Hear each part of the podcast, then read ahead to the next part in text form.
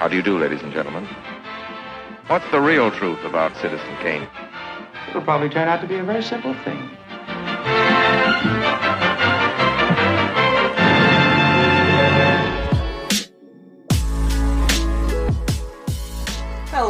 Everybody. We hope you're doing well. I'm Parker. I'm your plastic and enthusiastic host, Real the Fever, I'm your fantastic scholastic host, Will Kauser. And I'm Max. and welcome to Better Than Citizen Kane, the highly subjective show where we look at a movie and ask the question, is it better than Citizen Kane? And if you like Citizen Kane, that's fine, because we're not here to hate on it. But when every movie ever made is a reasonable contender for the title of greatest film of all time, you have to wonder better than Citizen Kane. So grab your roller skates and get ready to feel, because today's episode we're crossing over to Barbie Land with our friends from Mind Over Mattel as we dive into Greta Gerwig's Barbie. That was profound. I can't believe you came up with that. Thank you. Way to I go, came up with that. Max. We just go. all You're did a that. all just prophet. did We that. just We did just- that. Wow. Well, I listened to a lot of Better Than Citizen Kane, so I have the intro memorized. Right, and See- I binged your entire show on like Wednesday last week. yeah. you haven't been a lifelong listener? You haven't been keeping up? You Not heard it here lifelong, first. no. Wow. And Max's address is. Oh. Drum roll, please. so Yeah. what's happening? So what do we do now? So, so what's happening, and so what do we do now? Are the questions? Oh, of Oh, I the thought maybe you were going to give an Yeah, answer. I think. Oh, I see No, what you're I doing. just No, I see, like. Ain't that the way? Oh, oh, we're we're segueing. Yeah. Um, if for whatever reason you weren't able to deduce from our opening, uh, we finally are doing our big crossover episode. We Mission finally got- Impossible. Here we go. Mission We've got Mission. Impossible, Podcast. Fallout Nation Part One, Yeah. Mission Impossible Seven. Wait, can I tell a story? Actually, Yeah. we went to go see Barbie at Broovies recently, and me and my friends wandered into Mission Impossible. We walked in and immediately got shushed by everybody because we're like, no, no, where are we gonna sit? They shushed us. We sat. So I have actually seen four seconds of Mission Impossible because I remembered that Tom Cruise is not in the movie we're discussing today. That was a good one. That was really embarrassing. So Mission Impossible better than Citizen Kane. Um, Uh-uh. No, the four seconds I saw are were not as good as the 11 seconds of Citizen Kane that I've seen. Better Than Citizen Kane and Mind Over Mattel are both Odd Brothers podcasts. That's right. okay. We've brought the podcasts together to discuss the movie of the hour, of the year, of the Mhm, moment. Mhm, Greta Gerwig's Barbie. mhm, mhm, mhm, And The I'm movie sure, of the year. The movie of the year. Mhm. And I'm sure that we have a lot to say. mhm, mhm. Absolutely. It's good. I'm done doing It's that. okay, yeah. That's all I have to say. It's really good. You should Well, good see night, it. folks. Well, love the, you. The world changed. The yeah. world did change. We're we are living Yeah. in a different society than the one we were in Mm-hmm. on Thursday. Yeah, Absolutely. these the outfits and the colors that we're wearing weren't intentionally chosen. Those happened. I woke up this morning us. wearing this Yeah. after because Barbie happened. It's true. That's already Mhm. happened. My hair has never looked better. Parker- than waking up post Barbie. Mhm. Parker was always going to dress like Alan. Yeah. And has. Yeah. Always has. Okay. Yeah. That's fair. Pre, And post, that's and forever not a bad thing. That's not a bad thing. And that's great. We oh, you are Alan. Alan. That's, That's great. great. We I love like that's uh that. that's from the movie. Uh, How do you guys do this? Because what Do you we guys do, just do the jokes from the movie? because we just do the jokes Because from the no movie. one's ever seen anything we're talking about. so Yeah, that's no, that's funny So, is- so, No, so, the real girlies quick, have. I all right, the didn't mean to timeout here. The timeout we have to say is, this is your big old massive spoiler warning. Mhm. We're gonna be talking Yeah. about the movie in depth. We're gonna be talking about the bits. We're gonna be doing the jokes. If you haven't watched the movie, go experience this movie. Then come back and we can all hang out together. It'll Yeah. be Oh, Like, actually, I'm earnestly begging you. Yeah, Go please. Oh, see okay. it. So this is the best part about the Barbie movie because it's like, oh, you haven't seen Barbie yet? Yeah, it's good. Go see it. Mhm. And then you pause the podcast right now. Okay, ready? So we're gonna say, hey, you haven't seen Barbie yet? Go see it. Pause. Unpause. Welcome. Congrats. Outside of Oh, the how matrix. was- Just called It's How was your okay. screening? You're a new. Congratulations. That was the best experience of You'll your life, stop huh? crying soon. It's, It's gonna be okay. okay. The world's Not soon. it's but- better now. The world's still spinning in You're the best alright. way. Hey, I We're here love for you. We love you. Thanks for doing that. we for all and we all love each other. We're Yeah, so your proud of makeup you. still looks Wasn't great. it crazy how many people were in that movie theater It's packed. Uh huh. and just laughing out loud with strangers? When was the last time you did that in your life? Legitimately. When was the last time you saw a comedy in theaters? That And was actually True. funny. Yeah, True. that was well, actually sing fun. two. Sorry. Sing Two is a is a dramedy. Oh, this is there. that right. Heard. Heard. Sure. All right. We I was also- wondering, yeah, should we just each Yeah, take so- a quadrant of this movie Sure. and, and to each take like a minute and try to Yeah, break because this we down? usually the way we usually roll is that we open with sort of a recap of the movie, and we Mhm. go through and we talk about the movie and have our little blurbs as we go, Mhm. and then we close out, uh, which I think would be a perfect segue with uh, getting snacks. I was gonna say, the do I get to take a snack? you can break? do a snack break. Oh, you, yeah. I think you want to Because I know that you've transitioned You wanna theatrical raid our mother's slumber pantry? party snacks. I And I, mean, yeah. yeah. is but that this okay? is a movie slumber party. You're Yeah, this is a so slumber fast. party vibe. I thought. Does she guard the pantry? My mom's pretty fast and angry, so you're gonna have to be pretty quick. Will's gotten good at it, but Okay. All right. Parker, do you want to do the first quarter Oh, jeez. of Greta Gerwig's Famously, Barbie? movies are split into quarters. yeah, Okay, this yeah. four act Yeah, movie, a four-act Barbie. movie. Okay. Yeah. Yeah, I can I can do that. Okay. Um, and please correct me as I go because We I've seen will. the movie twice, and you and I missed the first half because we're waiting to get everybody's food. Yeah. So Yeah. I've seen it two and a half Well- times. I've seen- yeah, You've seen it I've one seen and it a one half and a half times. It begins the same way the Bible begins, you know. okay, so the movie opens with this really incredible homage to th- 2001: A Space Odyssey, um, gloriously narrated by Helen Mirren, talking about how in the before times all little girls had to play with were baby dolls, and that that can be fun for a bit until it's not. Go ask your mother, which is a really good show. A really good There's line. a really there's a hey, really good actually, guys, we're gonna just minute to minute. yeah word for word one. is actually what Uh-huh. we're, We're gonna here. talk you through this. Yeah. So you don't have to go see it. And Actually. you know what? If we keep joking about it, I will do it because I'm pretty close I think to we've got I'm, it between I'm, the four of us. I'm almost off book, so gonna, So we get this opening, and then uh, in place of a monolith, we have Barbie in the classic black and white striped swimsuit, um, which is really great. And then we transition into Barbie Land proper with the understanding that Barbie's fixed everything. That Barbie, as a concept, as an idea, as a toy, solved all issues of all equality issues and of feminism. sexism and feminism and all of these things. Mhm. So we then uh, go into Barbie Land, and my favorite thing about this movie is how absolutely it commits in its production design. Like, I we're living right now in well, we're not anymore. It's a post Barbie world. Before Sure. Barbie, we were living in a world Back that then. was entirely being dominated by the use of green screen and like The volume. Lucasfilm's The Volume. Yeah. Like this uh-huh. idea of like the projections behind you, which are well and good. Like they they they serve their purpose in interesting ways. But it's just so nice to see sets in movies again. It's so nice to see real things in a movie. This is maybe the one time we should mention it. We can all just like throw it out, but the Barbenheimer, them together, just showed that you can make a billion dollars in one weekend if you just commit to filmmaking as a practical and do it loving craft. Yeah, if you just make a good movie, Yeah.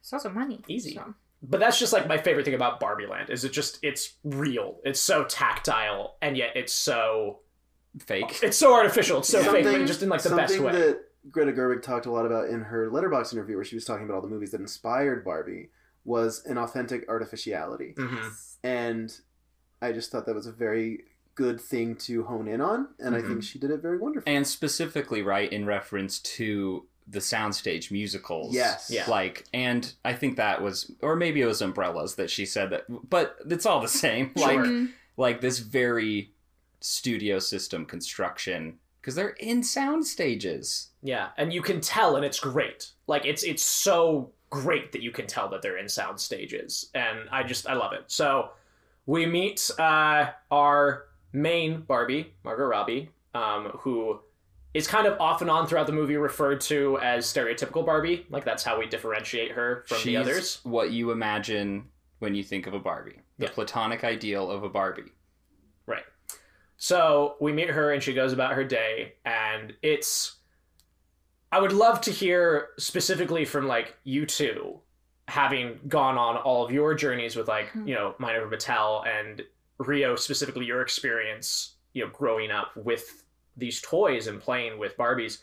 Like there's just like I have sisters and so I I- I've engaged with Barbie like as a child and like I played with Barbies and I've done some of these things, but like there were just so many little things in like that whole opening of just like her floating down from the top of the house Mhm. is just the equivalent of you just take the Barbie and you move her to the bottom of the house, Yes, right? And just like there's so many little things. Like were there other things like that that you picked up on? I'll say my one thing Yeah. and then it's and then it's Rio time.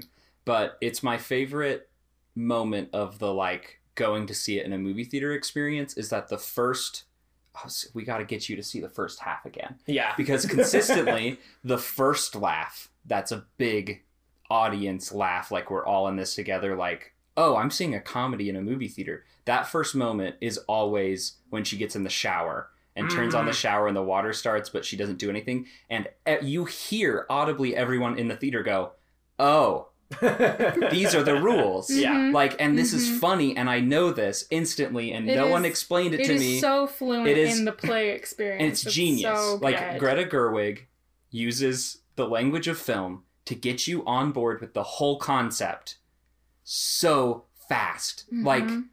unbelievably fast. You get it so quick. And so it's why this movie isn't three hours long because it's like I'm actually just going to represent an authentic experience that a lot of people have a shared memory of. And now, and now we can go so so much deeper, Uh-huh. so fast. Mhm. It's like it's those comedy bits that make the entire movie work. Absolutely. Put a pin in that because I want to come back to that after we hear Rio's comments. Um, uh, yeah, I'll just kind of speed run some of my favorite things about Please, please. Barbie Land that I, I think are really great. So obviously, one of my favorite things is the slide into the pool, and the fact that the pool is just flat plastic, and so you know there's like a grill placed it on it at one point. You know, you can just put stuff on top of the pool because it's a sticker, and that's so awesome. But then you still can have the Dua Lipa mermaid like get you know because it's there is there is such a great use of imagination. Um, in the space. So it is very plastic, it is very artificial, it is very fluent in the rules you have to follow when you're playing with literal Barbies.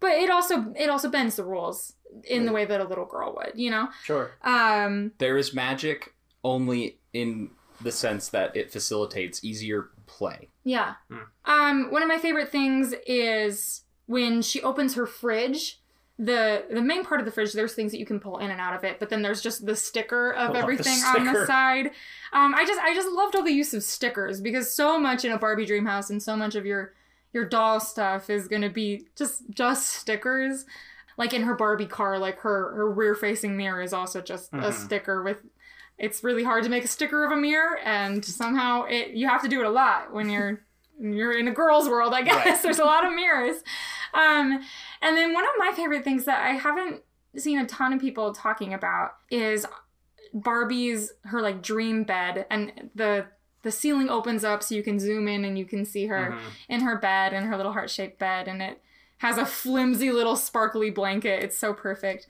And on her nightstands she has these lamps that are like kind of almost a holographic plastic. Yeah. And I really love that because in like every single Barbie and, and honestly every single like four girls toy from the pink aisle, um, you have your Barbie doll, and that is like the high quality doll. And she sometimes has an accessory like a brush and things. And then there's always like terrible little bad accessories that like you get water on them and they dissolve. You know, there's like so I recently got I talked about this earlier. I got a like a Top Gun military Barbie Uh-huh. and she's so sick everything she wears and then it comes with like her map and it's a little like cereal box cut out.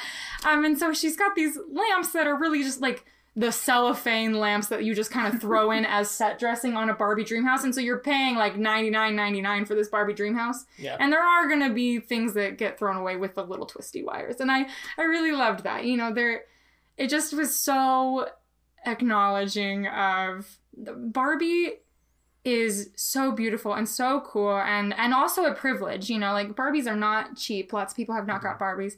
And yet she's not not so high class. She's not very well designed entirely. Sure. Some of it is going to be a cop out, which I think speaks volumes of the movie too. She represents Not the movie being a cop out, but what the movie's message is Right. of explain it in a nice way. well, no, she like represents an upper middle class that feels universally attainable Mhm. but isn't but like we were looking at the first barbie dream house um there's a great architectural digest Yeah. video i think of this lady who is a barbie dream house architect scholar Mhm. and the first barbie dream house is like a square room with a And sofa on it and a made out of record player and all of her cool college stuff it is like Mhm. it's just a house that uh, like a woman could Mhm.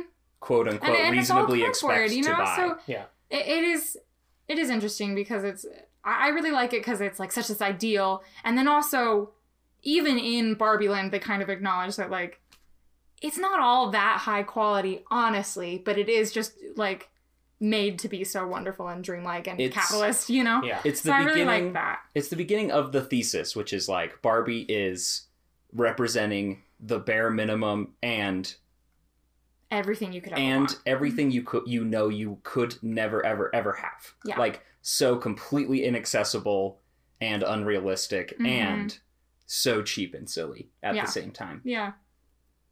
well i'll say the two factoids that i feel like you legally have to say for the set design Mhm. which is that there was a national perhaps global shortage of pink paint when they were constructing the set Yeah. of this movie they used all of the pink paint that In had been world. made and everything I've been trying to paint my bathroom for like three months and I haven't you been can't able to. do it and everything is scaled down 23% everything is 23% smaller than it should be Oh, because you get a makes doll and Barbie- it barely fits in the dream house, you know? the doll proportions are not Yeah. right and so they the set designers determined that 23% was the exact Mhm, ratio mhm. Yeah. Which is just super cool. Yeah. Um, I think this is a good structure of like we will give our thoughts on like the Barbie world. We'll give our thoughts on the real world. and We're then we'll gonna just keep we'll just keep into doing stuff. Yeah, yeah. So Max, while we're here in Barbie What? Land, like, is there Yeah, welcome to is there Barbie Land. anything like is You there like it stuff? Yeah. Yeah. Was there were there like elements that stood out to you especially? I mean, I feel like y'all did a good job of covering like a lot of the specifics. Again, I've only seen this movie once. You all have more experience in Barbie Land than I do. Oh, I also have a question. Yes. What are your guys' experience? Because Will and I have talked a lot about our experience with Barbie growing up. Mhm. And you had sisters. Is that kind of the extent of your experience with Barbie? Um, I mean, a little bit like it. So that was my entry to Barbie. Yeah. Is that I have an older sister and a younger sister, bridged by on both sides by like three years, Mhm. and so, um, And I know you've seen the Preminger movie. yeah, I've I've seen So- I've, I watched a lot of the I watched a lot of the movies probably up to like maybe 2010 2011 okay. so i've seen i've So the I, good I, ones. yeah I've, I've seen the ur texts Yeah, I, yeah, am yeah, familiar yeah, yeah. i'm familiar with like the core bible of barbie uh, cinema Uh-huh. Um, yeah but like yeah my experience with barbie was specifically those movies but then also like playing with my sister's toys having some bleed over with like the toy story movies a little bit Right, like specifically like jodi benson's barbie Oh, in those sick. So Yes, sorry i just i can't stop picturing florence pugh leaning over cillian murphy and being like what's this? And it's his vhs copy of barbie and the nutcracker. He's like read it And he just reads the back I have become Mouse King, Um, destroyer of. Um, So that's that's kind of my experience with Barbie. max what is your experience I with Barbie, have- and, And then- then, and what then you thought take of us- Barbie? Okay, world? and then that'll that'll bring us back into Barbie Land. yeah. Yeah. Because that is a good thing to know before I talk about my experience in Barbie Land. hmm Is basically I have one sister who's three and a half years older than me, but she didn't play with a ton of Barbies. The Barbies that she had growing up that I can remember is there was one who had a pink Volkswagen, like new Volkswagen Beetle. Oh, so and she there lives was my one dream. those. Yeah, but that was it. We didn't No, have like, a okay. house for or anything. It was Wait, like a just the car. car. There was a Barbie in it. There's a? Barbie. Okay. Yeah, no worries. There was a Barbie in a car, and that's all I really remember of that. Uh huh. But then we had the computer game for Princess and the Pauper, which I played the hell out of. Yeah. Absolutely. There was a cookie decorating mini game. There was a horse riding mini game. The castle was there, Mhm. and you could click around it. Mhm. Um, Mhm. And then also, we had the doll of blonde. Anneliese, What's, yes, you There had go. Anneliese. Yeah, and she sang the song when you press the button. She sang her half of the song. i'm just like you Yep. Did- is that and then still- just nothing There's nothing. Yeah, she would go We into take like respons- responsibility. She- does she not sing half of the song I will. Yeah, I think I so. will trade you. I will trade you Rapunzel right now for I'll, have to, I'll have to talk to my sister about That's that. not true. I was I think kidding. we still have her, but the song sounds worse. What, what, what is your address off the Um, record? I'll let you know later. Off the record. You're Um, just like we take it's not that she sings. She sings her. She sings the song, but there isn't like two voices harmonizing or anything. Okay. Yeah, I think I think toy gotta designers other doll. would have known they would have been The alto condemning doll. parents to like Barbie purgatory if you had dolls that sang in the round and you'd have to sync them up exactly right at the same time. You have to get two. Yeah, that's so you really... have to have at least Anyway. a friend. okay. You've you've but I didn't played remember, around. But I didn't remember watching the movie. Mhm. I only remember the computer game and the doll. And then in 2021, I went to my ex partner's house, like her family's house, and I think these are the only two movies we ever watched together. No, we also watched another movie, but these were two of the three movies we watched. Two Barbie Watch all, movies. tell me all three of the movies. well, one of them was the Scarlet Pimpernel, which is Okay, good. okay. You know, the Good Helen movie. one. Good Good movie. movie. Solid. The second one was Princess and the Pauper, which we watched. Yes, Which, love. as- Good and- movie. Good movie. And also, I love Did you know there's also a Barbie the Pink Pimpernel? No. We'll get there. That's not true. Oh, that's not true. Not that was yet, so not- mean. That not was yet. really That was mean. really mean. I got excited too. Yeah, I was Sorry. Will was like, "We'll get there," and now we never will. No, we never will. Anyway, Anyway, and then we watched uh, Starlight Adventure or whatever. It was a space one from Oh, 2016. yeah. I've So when you seen get to that the one, one where can I Barbie come on the saves the, show? galaxy. Can I come on the gosh, show I've never seen to that to talk one. about that Barbie's one? Starlight, yeah, you Let's should. talk about it. Oh my gosh, I've and never it's seen like It's direct Is it relationship. But it's, It's- worth no, a it's watch. bad. It's bad. But we'll watch it and I'll come on the show and I'll talk about it. Anyway, Okay. so that's my experience with Barbie. And then obviously the Toy Story movies. Of course, which is Uh, great Which representation is great of Barbie. representation of Barbie. It's really it's good got Barbie the stuff. pink aisle, which I think is so quintessential. Uh, Yeah. The Pink Aisle's so good Yeah. in that movie. And then yeah. what do you think of Barbie World? Oh, in the movie. Yeah. I was Barbie like, I haven't been to Barbie Land. Yeah, Barbie World Warner is Brothers get on that though. When? is the uh, Um, when? the Super Nintendo sequel or whatever. Barbie World. yeah. Yeah. Anyway, so yeah, um, coming into this movie, that was my experience. Also, just in the lead up, I've just been very excited about this. Um, so I was very excited, and when I watched it, I was like, oh, Since I- Wednesday?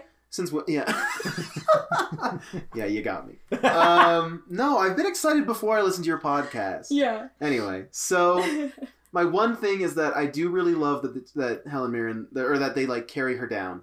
I I question the necessity Helen of Helen Mirren Mirren carries her saying. down. The Helen Mirren says, and of course, Yeah. You That always was- have. And I was like, you don't have to handhold. This. I think that this. was the latest addition to the film I think it after the trailer when Actually, everybody's no, like, everyone why does out at the Barbie fly? Yeah. Mhm. I, I felt Oh, I like it bet was it maybe was. put in. Yeah, Yeah. I bet. it just I bet I Greta was like, just it because there's no more of that hand holding for the rest of the movie. No. Well, and if you listen to Lizzo's um "In Pink" song, there's Yeah. more of the music, but it gets faded out. It so was that a Helen Mirren can say studio- thing. I think. Oh, It it was I a think they were like, studio "Oh shoot, note. we got to tell them what." happened." it was We the like chief marketing They didn't officer. trust us. All he Yeah. saw, all he ever sees is just YouTube comments, and he's like, "You gotta get He Ellen on the gotta tell us. Phone. don't know what's You You gotta, you have to, or we're pulling the whole thing." and unironically, like that is very interesting because having watched this one and a half times, I completely forgot that line was in there Yeah. because I just I'm so like the movie does such a good job of selling you the rules so quickly.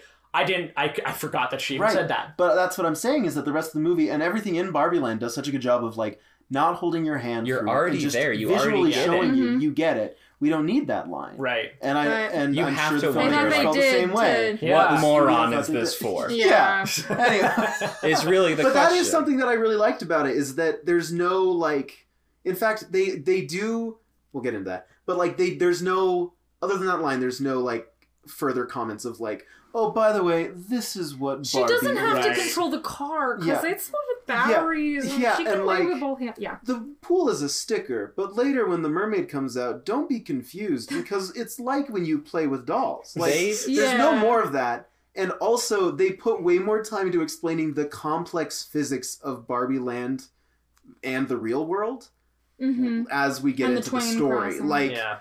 and I was like, I was not expecting there to be like complex, like not even complex, but just like the surface of a complex physics between the real world and Barbie world. They I didn't know they there were so many it- automobiles you could use.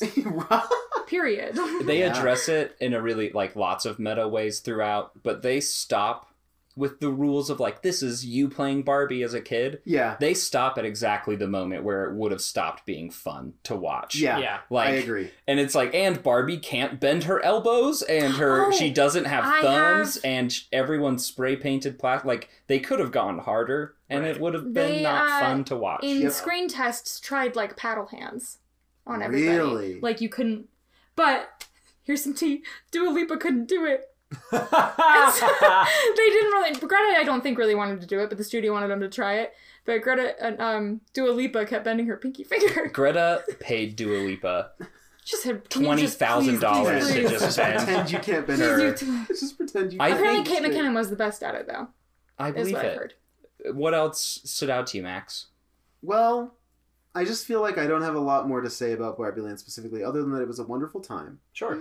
and I loved everyone there, and I liked that the ambulance opened up into a doctor's oh, office. that's a good that was moment. a playset that I was like, I, I Mhm. would, I would play that. Gasps at that moment Yeah. all the time. I was Yeah. so surprised. I think you do have to contextualize Why your relationship ambulance? with Barbie Oh. first. Like, did you play with Barbies before we go to Barbie Land? Because that's it's what we were talking about earlier of like that's what sets up the whole movie. It's Greta Gerwig like going into your brain and finding that memory and pulling it out so you can be in the right space. You have to remember playing with a Barbie doll in order to understand this movie. Right. For Mhm. like the maximum effectiveness of the message and the ending of the movie, like it this is a movie that is designed for everyone. And the marketing I really like. There like that final trailer was like if you love Barbie, this movie is for you. If you hate Barbie, this movie is for you. Like I thought that was really Mhm, great was really marketing. smart. and like I completely agree that this movie is designed to be accessible to anybody, but in the same way that like other films are going to benefit you from having context of your own bringing in this absolutely like the best fullest version of your interpretation of this movie is if you had some sort of experience playing with Barbies growing Mhm. up. Right. And like you're saying, well, like And everyone does.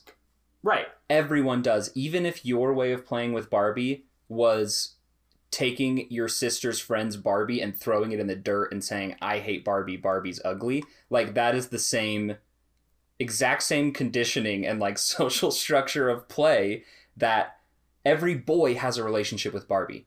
Every boy has to decide does he love Barbie, does he hate Barbie? Mhm. Like, has a strong relationship with Barbie it's even in a play context barbie will come in to play and then you have to like i think the movie gets into that as well max did you have a perfectly neutral barbie Yeah. experience yeah I, didn't belie- hate believe it. Barbie.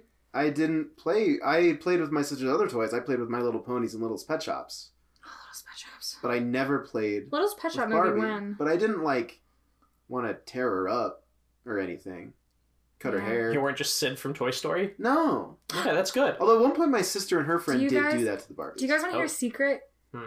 Right before we went and saw Barbie, I had like a panic attack in the shower because I was so so excited and so nervous, and I realized I'd never cut the hair off of any doll. And so, if you direct your attention to Julie, I cut her hair before we went to the Barbie movie, and that was really fun. i Very saw fun. so much doll hair in the garbage can and i was like i can't ask about this No. something happened Something occurred. Yeah. Um, Parker, do you want to continue us? Or jump Yeah, no, Bar- I don't have a lot to say Talk about about the Land, disco so- No, we're, we're getting there. We're getting there. So, Okay.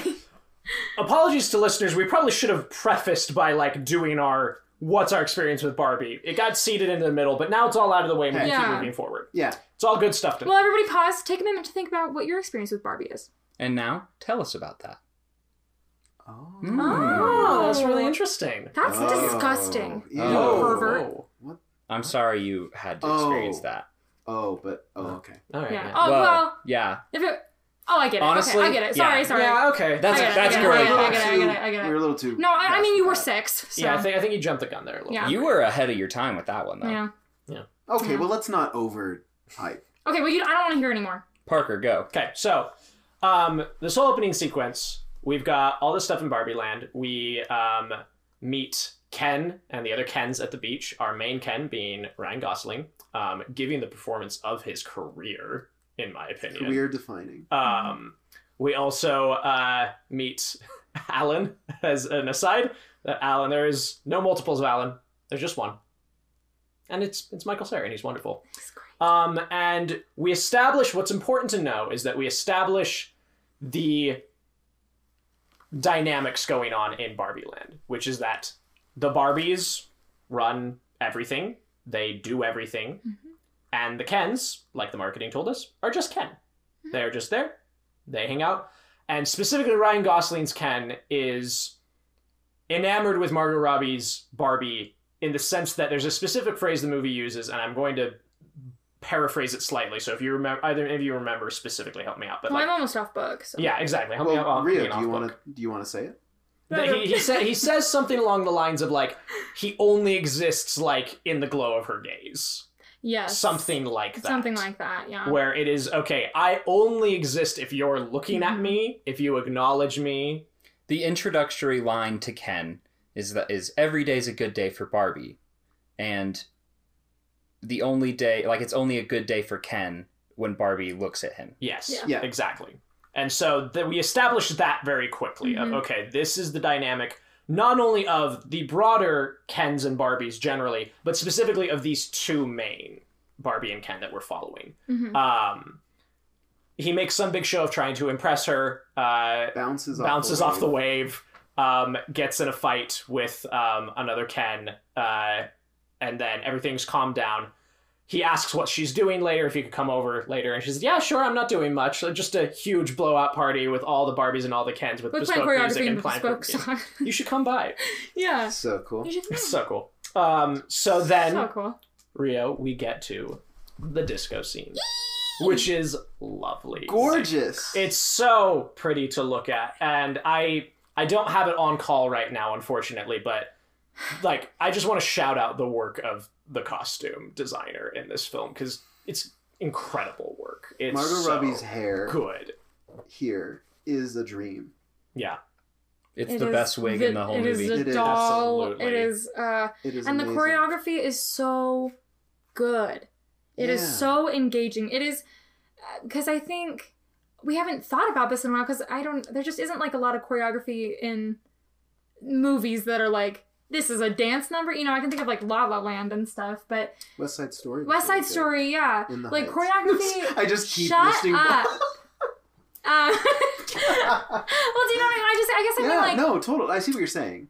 Sorry, I didn't mean choreography that is made to be seen on film Absolutely. you know um and it's really good and I, I that's all i have to say. Um I, well as somebody who has temporarily been in and out of being a wheelchair user the wheelchair choreography is really really good. I cried it's like really really good. That's really you know great. it's not just like we have a girl in a wheelchair we have a wheelchair barbie and she's in the dance number and she gets to do all the upper body stuff. It's like wheelchair choreography and everybody frames that. And you know so i don't know barbies are not diverse and not perfectly you know representing every kind of human and girl and woman but there were some really great nods in this movie that I've never seen in any other movie. Well, before. because Sure. this it's it's the problem and the good thing with Barbie. This is what the whole movie's about. It's amazing, but like what do you what do you think she's a great representation. What do you think that Barbie's name is? Probably wheelchair Barbie. Yeah, is it? Like or that's how people would refer to that Barbie. That's certainly how it would be marketed Like, on a box. Right. on a know? box or to a Mhm. kid or like how a kid would explain that Barbie Yeah. to their friend Yeah. of like I got wheelchair Barbie. I got wheelchair Barbie. and you're like you're a person who uses a wheelchair sometimes but that character isn't wheelchair barbie Mhm. That is like a girl yeah. Crushing like- it on yeah. the dance floor and like Mhm. that's it it's great representation in that way but it's weird because that barbie probably ended up in barbie land because either either someone wanted their daughter to feel represented Mhm. or someone wanted to make money off of disabled It probably people. happened And right after both. the Americans with Disabilities Act, you know? like, it's Barbie is both of like, those we things. Barbie. and that's kind of the theme of the movie. And that's- inclusivity law passes, and they're like, we really gotta get a Barbie on this. Yeah. And so you're so quickly engaging with Yeah. The disco is like, shouldn't kick that. here's all of the best things about Barbie up front, unapologetic. So fun. and then it does it sets up these questions of like i can find something that sucks about a lot of this Mhm. and it almost starts to feel like it's not gonna address it lets you go just long enough Mhm. in the lie that barbie is the best thing that ever happened before i think any sensible person would start to feel repulsed Mm. That's a good observation. I think it was a very good point. Um, And I think a lot of that will be Will's quarter. I think as well. So I'm excited to hear that. yeah. take us Yeah, out of the take us out of Yes, the dance yeah. So the dance transitions out, and our inciting incident of the movie is middle of the dance. Everything's great. Everybody, like, literally, I think the line before that is the Barbies going, This is the best day ever. And so was yesterday. And so is going to tomorrow. And so is every day for the rest of forever. And they all cheer. And in the middle of the cheering, uh, Margot Robbie goes, You guys ever think about dying? And it's just everything stops Oh, and people are mortified. All the Barbies, all the Kens are cannot believe what they've just heard. She saves face about dying to get back on the dance floor, and everything resumes. Nobody cares, but you can see that she's clearly shaken by what's just happened. The next morning, Oh, the most one of her greatest acting moments where she's like, I don't I don't know why I said of like mhm, it, you get to see so early too Margot Robbie play she does a an- really an- good job in this an movie. intense emotional trauma, like honestly, Mhm. right in that moment, and you snap She out plays on the brink of tears. because she's not like oops. so well because she can't cry. She's a Barbie. She doesn't know how to Mhm. cry yet, and I. It's it's like a jarring it's just it's acting it's moment. just like it's horror. It's like actual Real dread on her of like I don't know what that was, and I'm very uneasy about it. Like, it, yeah, it's a really and. I'm not acting safe talking to anybody about this either, Right. which is like Mhm. the scariest thing to feel. Totally. Um, so she wakes up the next morning. We get an inverse of the opening montage where nothing seems to be going her way. All of the things that were magical and perfect. just Lizzo still sounds great though. Yeah. Like Yeah, Lizzo sounds That's- great, Lizzo but like sounds fantastic. Barbie is behind in the song, like she's not lining up with the lyrics properly, like she was before her waterless shower is cold, which is a really So good, funny. it's a really good joke. Um, The milk, the milk is expired. She flips it around. It's just got the sticker on. It's really good. All this stuff is happening, and she goes back to the beach like she does every day, and she confides in the other Barbies or attempts to. Right, that thing of I can't talk to anybody about this, but maybe I can. Maybe I can broach this with my friends. Um, and so she tells them, "Hey, uh, I woke up this morning and my heels hit the floor. Yeah. Like, and they're like, well, it can't be that bad. Like, it's again, they show her and they all freak out about flat feet. Um, and they tell her, okay, you need to go see Weird Barbie.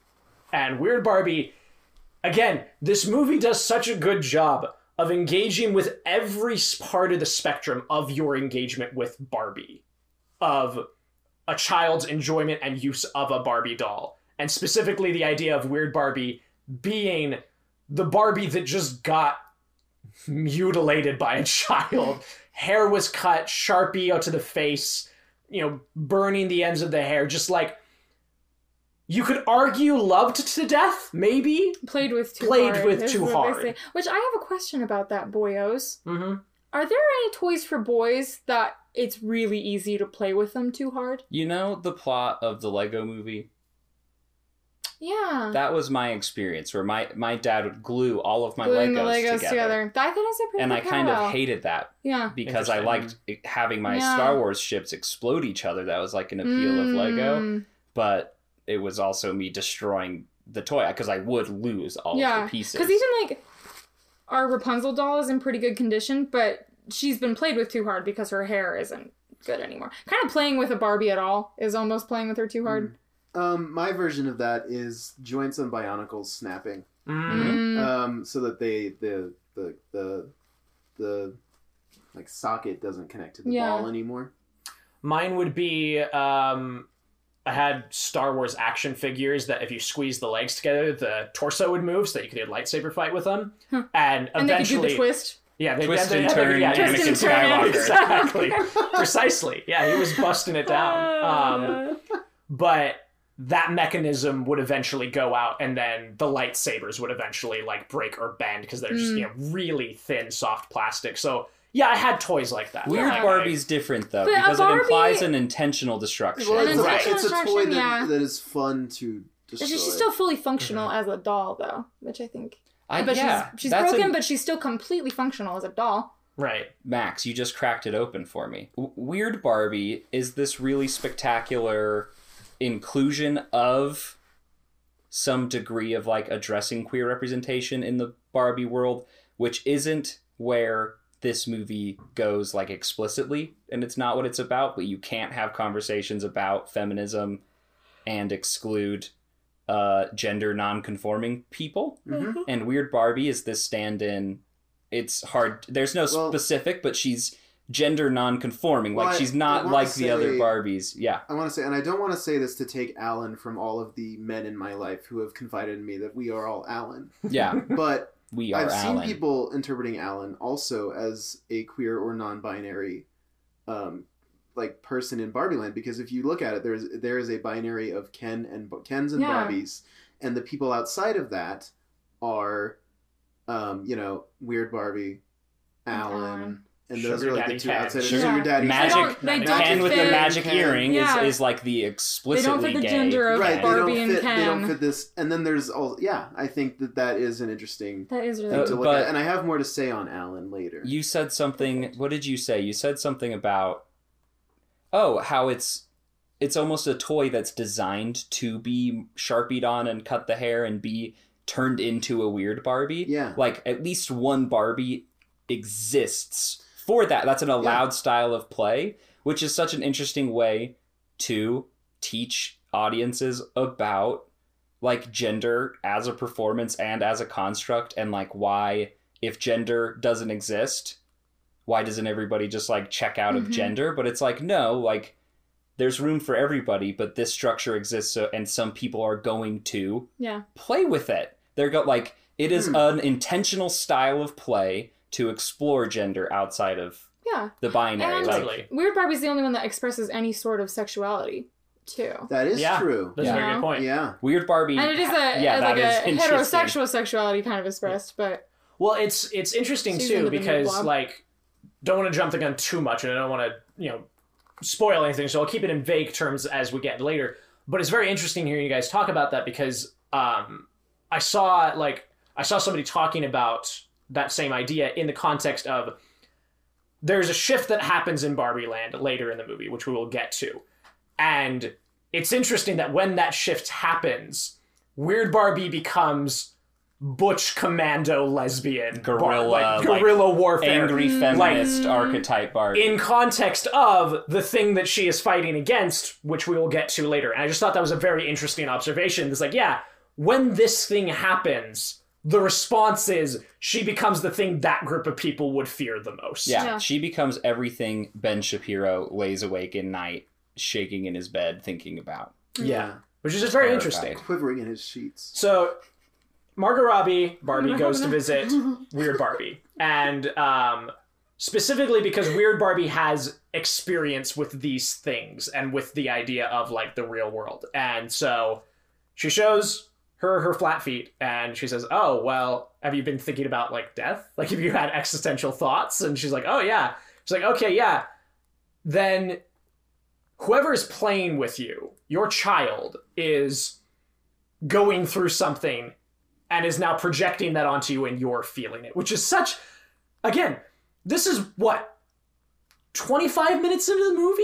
Yep. Maybe? Like and we're getting into such heady concepts. well and, and this is what i was talking about earlier with like ex, like putting your kind of exposition tokens not into explaining how playing with barbie works but into using terms like this the space-time continuum the fabric of barbie reality Mhm. like Mhm. you have to go through this portal to like save reality Mhm. and it's like yeah that's where you'd spend your exposition tokens and just let people understand how barbie works because we do Yeah, we get it. Yeah. But this is new, And- right? This is new stuff for all of us. yeah And instead of making us wonder for like an hour and a half, like, is this what the movie's going to be? Is it going to address all these complicated things I feel about Barbie Mhm. and answer those questions? It tells you this is what the movie's going to be in the first 25 minutes. Mhm. It's like such a gift. It's such a relief Mhm. when Yeah. that moment comes of Totally. like, we're doing it. Mhm. Mhm. We're going to.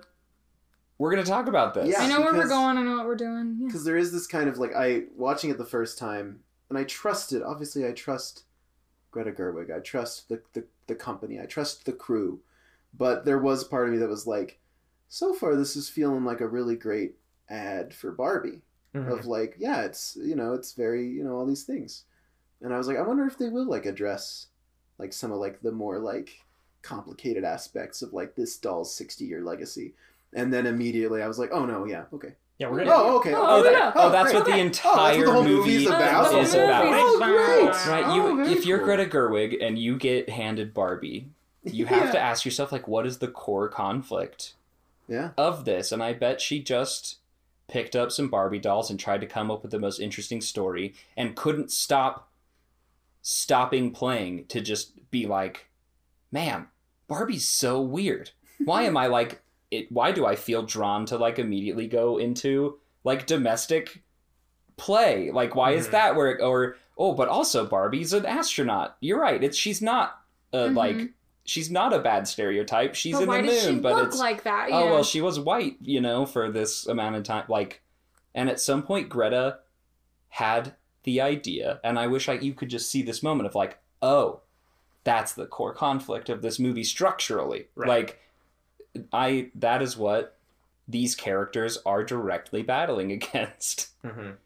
it, which is the only way to make this movie. Right. Yeah. So Weird Barbie tells Margot Robbie that she needs to, and I'm just going to keep calling her Margot Robbie because Yep. there's too many Barbies. Too many Barbies. Um, she tells her that she needs to go to the real world to again, like reality is at stake. And there's a really beautiful moment, and I keep like this visual has been on my mind since I've seen the movie, and I can't stop thinking about it in context of this. Is when uh, Weird Barbie is explaining this concept, she pulls down a diagram, and there is like stick figures of a large, like female-looking person and then a smaller one. Like I can't even remember. Do they have like the skirts, or is it just They're like figures? triangles. They're little triangles. Yeah, right. Yeah. And so Weird Barbie is using this as an example of okay, this is the relationship between child and doll. This is it, right? Mhm. And there's a shot from the other side of that diagram where there is the stick figure's face and Margot Robbie's face from behind it with like the light coming through. And I think about that shot and I think about that diagram so much in the context of this movie because it is doing so many different things at so many different times and specifically the one that i think is the most relevant to the rest of the movie that we'll be talking about is not only are we exploring the dynamic between girlhood and barbie we are exploring you could use that exact same diagram and the movie does to express the relationship between mothers and daughters Mhm. like that visual metaphor is put there very specifically very intentionally and is later played out all the way through to like the second like the second to final scene of the movie the emotional climax of the film is about that dynamic and i just I, I i'm obsessed with it. I can't stop thinking about it. I just think Yeah. it's great. So uh, barbie tries to refuse the call but she says no you have to find out. You have to know. And so she goes and uh, the barbies throw her a going away party because there's some in there in there there's a joke about like she is developing cellulite on her leg and she's, like what is she's that? becoming more human. Mhm. Is like a Yeah. problem. That's you a know? problem. And so they send her this big going away party with saying, hey, like, took in cellulite, yay. And they ship her off. Um, and she goes off in her car. I love that too because cellulite was made up by men. You know. Yeah, As Yeah. you know, so it's just it's yeah. it's good stuff. Um, We love it. You guys love. We can't get enough. That's why we stuff. invented it. Yeah. yeah. uh, uh, and so she drives out of Barbie Land and is being, she's being given an instruction manual of all of these different modes of transport she has to take in the order she has to take them to transition out of Barbie Land into the real world. Driving along, finds out that Ryan Gosling's Ken has stowed away in the back of her car. Mm-hmm. He's coming with her, make sure that she's going to be okay. More to impress other Kens. But yeah, to to impress other Kens is why Ryan Gosling goes on this trip. Is because he's like, well, I bet she wouldn't even let you go. He's like, no, Yeah. she'd let me go. Like I could totally go. She asked me. She asked I me to didn't go. even want to, though. I didn't- yeah, it wasn't a big deal. I didn't even want to go. And so to prove them wrong, again, establishing the dynamic very early. Yes. Rhea. So much of Ken's whole deal is established pretty early that his one of his big desires is to be able to reject Barbie before he can re- she can reject him. Mhm. So like when he is told to leave for girls' night, he's like, "I'd love to stay, but I can't." After she's already completely left him. Yeah, him, he Yes. Thank you for fantasizes. bringing just up about that. fantasizes That's about being able to reject her Yeah. before she can reject him. Thank you for bringing that up because I that's an important part And that I I that. missed It's of funny. her saying, "Hey, you can't. Yeah. It's a girl's night." She mm-hmm. just fully blows off Ken, like is not interested in him at all, and Mm-mm. doesn't really like having him around. No, not at all. So I think that is my fourth. They are in the car. They are traveling to the real world. Yeah, they sure are. And then they get to the real world after an incredible sequence of practical, like very stylized I s- travel. I saw some behind the scenes of how they did this. so like and it's- spinning. Yeah, it's literally they've got like the fake car on a platform, and in front of that is like a conveyor belt with tumbleweeds and painted sagebrush and cacti. And behind them is three layers of background moving at different speeds behind them. It's the coolest thing I've ever looked at. It's really great. So we get into the real world. Eventually, they end up just roller skating their way onto Venice Beach in Los Angeles. Mm-hmm. And this is the next moment where you. It's my favorite thing that movies do when you have the moment of, oh, this is what the movie is. Mhm. That's the most satisfying experience. And you get another one of those at this. You get like 20 of those in this movie. But this one is, oh, we just spent all of Parker's quarter, as I, they called it during production. We spent all of Parker's quarter Yeah, Setting up- that one. setting up this like entirely female driven society if the matriarchy is being shown to us.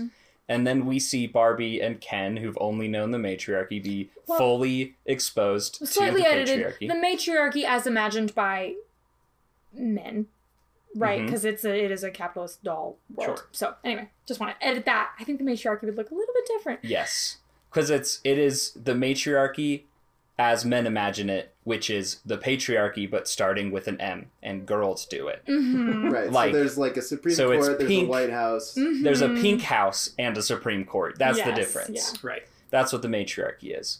So, well, and like, I would rather live in Barbie Land, but like, it's not. It's not exactly the patriarchy, Mm-hmm. but it gets into that.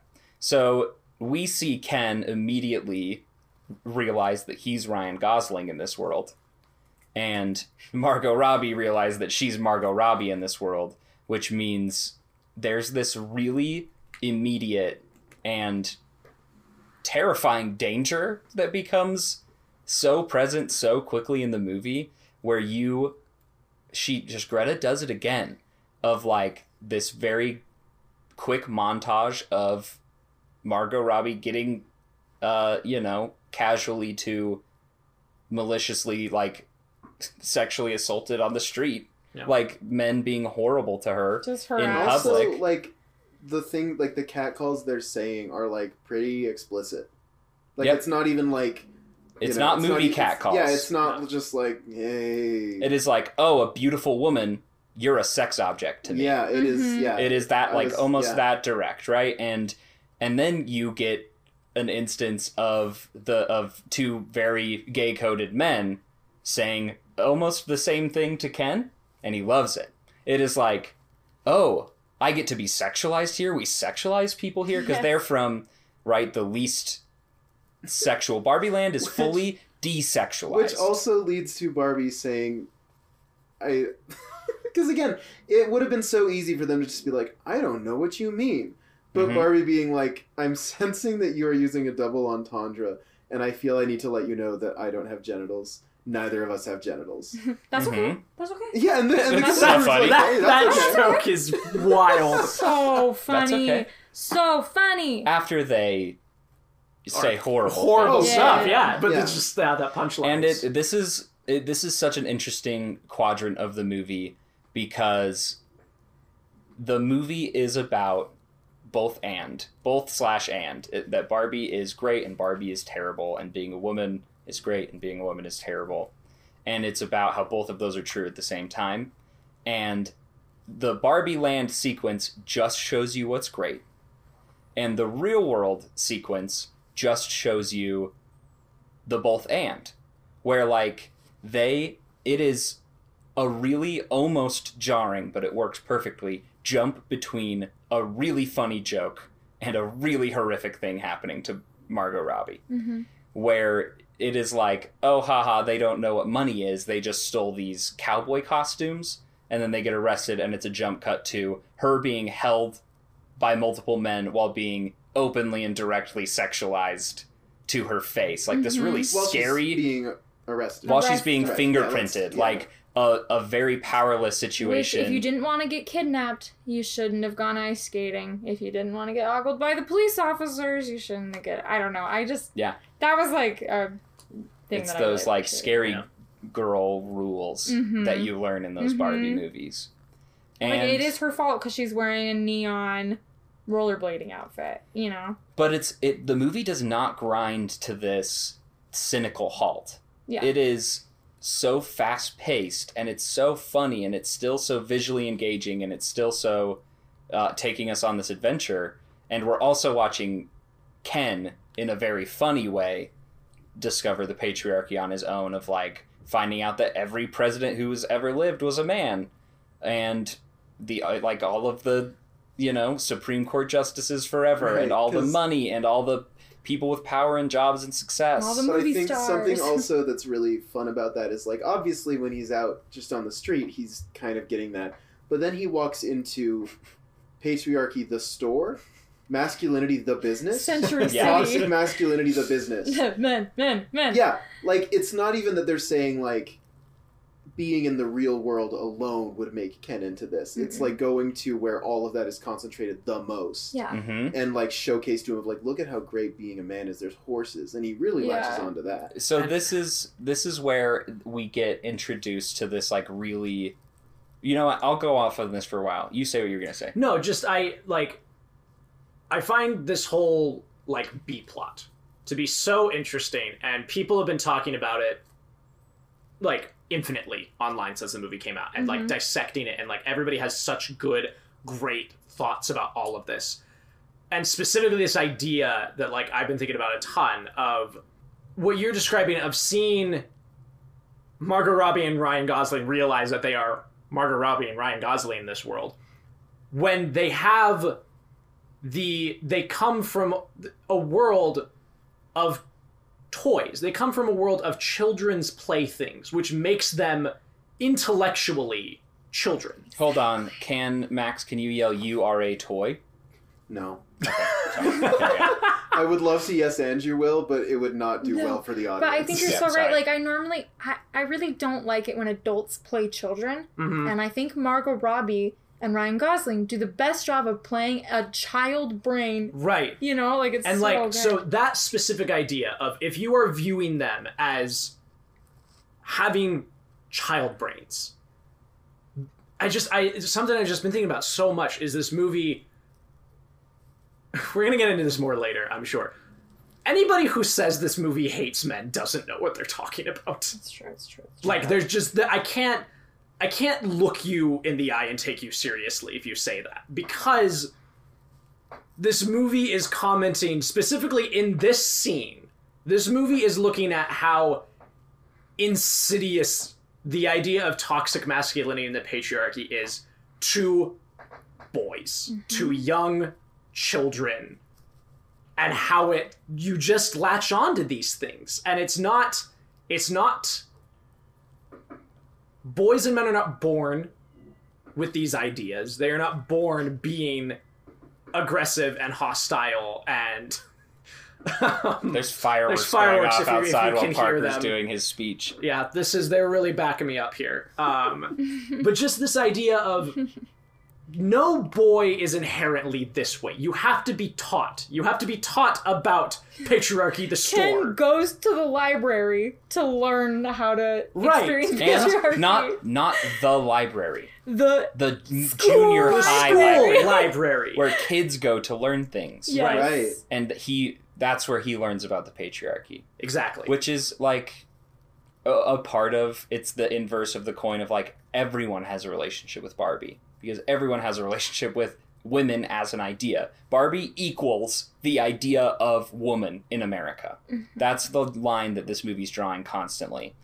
And Ken does not equal the idea of a man in America. No. But he is a boy who is Being struggling against that um, in the very early stages and gets gets out of it. He never gets converted. We do we do see those guys who are fully the idea of man in America. We'll, we're about to get to them. Um, anyway, that's all I had to say. It it's just- beautiful. I Yeah. was fully expecting to watch and be deeply, deeply moved by Greta Gerwig's generosity and humanity in showing girls learn how to experience womanhood. And I was not expecting to feel seen in watching a boy learn manhood and the patriarchy. And it's it's rather stunning. and and I feel like also it wasn't owed to men at all. We weren't owed a subplot in the Barbie movie. We Yeah, weren't no. owed the grace of hey, also you are also harmed by this. Mhm. It, this movie could have just been Ken only has a good day if Barbie looks at him, and Mhm. I would have been fine. A lot of men wouldn't have been, It could have Mhm. been, yeah, it could It- have been what Ben Shapiro thinks it is, which is I- men hating and, and, I would have angry. been fine with Yeah. it because yeah, Be angry. we've earned that. We've deserved the anger. We deserve Sure. like that's good. Yeah. But the fact that like in the middle of everything else that she is doing, that this movie is doing, that they still took the time to be like, oh hey, also men, here's something that you can also like learn and think about and talk about and relate to. and that's what I appreciate so deeply is that it's and and that it's the B plot because that's a great idea and I bet a lot of people tried to get Margot Robbie to make that the movie instead Mhm. because Ken's going to sell a lot better to movie audiences than Mhm. Barbie if you're trying to do like a a real movie, you know? And it's smart And- to utilize that too because people feel so bad for for Ken and for Ryan Gosling, and I think people are really people who haven't seen the movie are angry that I have to empathize with Barbie at all. Right. And then a lot of people are like Ryan Gosling steals the show, and you know, so it's just so smart to like get people into the theater right, like with this plot of Ryan Gosling. And you.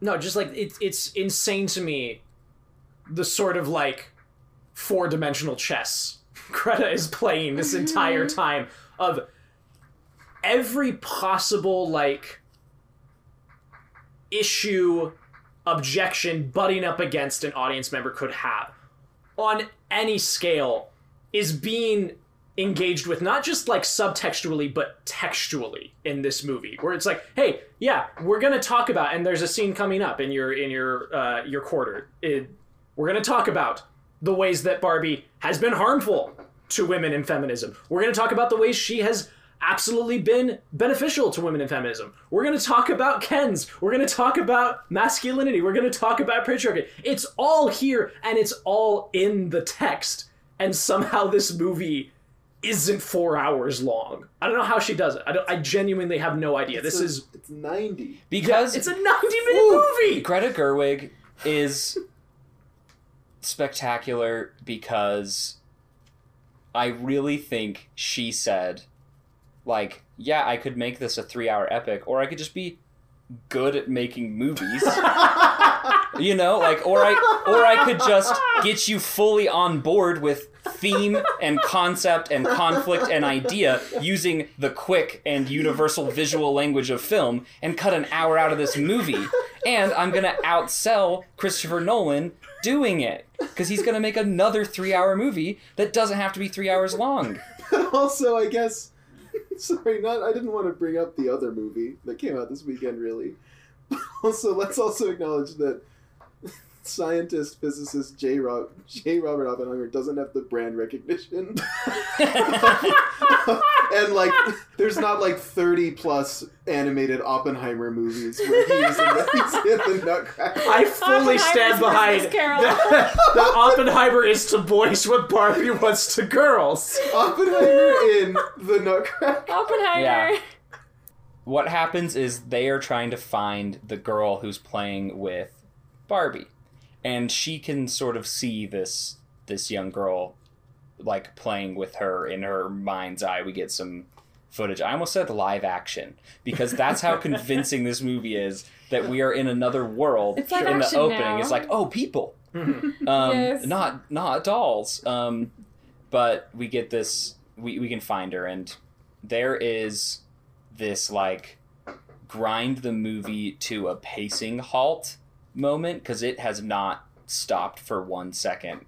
And there's this moment where Barbie ends up on her own in LA and just uses her eyes to observe the beauty of humanity, like the bittersweet beauty of humanity.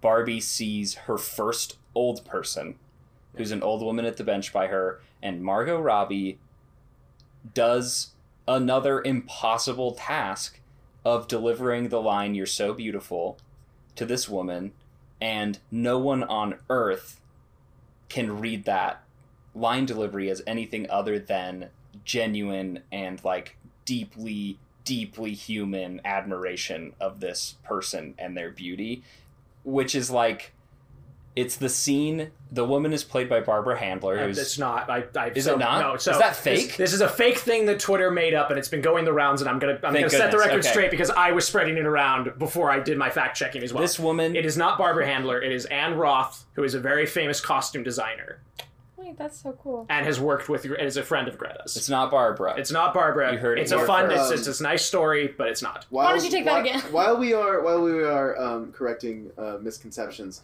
there was not a global shortage of pink. Um, it was the specific The- uh, the brand of- the the specific like yeah I don't know. There was like a specific like company they worked with that was like yeah we ran out. of not all pink but Not they all ran pink somebody out of pink But yeah, anyway, Yeah. it wasn't important. Clear but I felt if we were gonna we're in the real world now Yes. We're in the real world now. we gotta Wake up, face up. facts. But it's the scene. I, maybe this isn't true, right? But there's the story that's going around that that's the scene that they really wanted to cut. That And one there's from what quotes. there's quotes from Greta. I was gonna say. I've, I've checked that one. That one's true. So she, you know, was like, "This is the whole movie. This is the entire. The movie does not work without this scene." And you can just imagine. It doesn't. You can just imagine. It doesn't. And I'm watching it. The whole time I watched it for the first time, I was like, "What's, what's the worst guy I know gonna think about this scene? Yeah. Like, what's the what's the angry take about this?" And it's like, "Oh, this."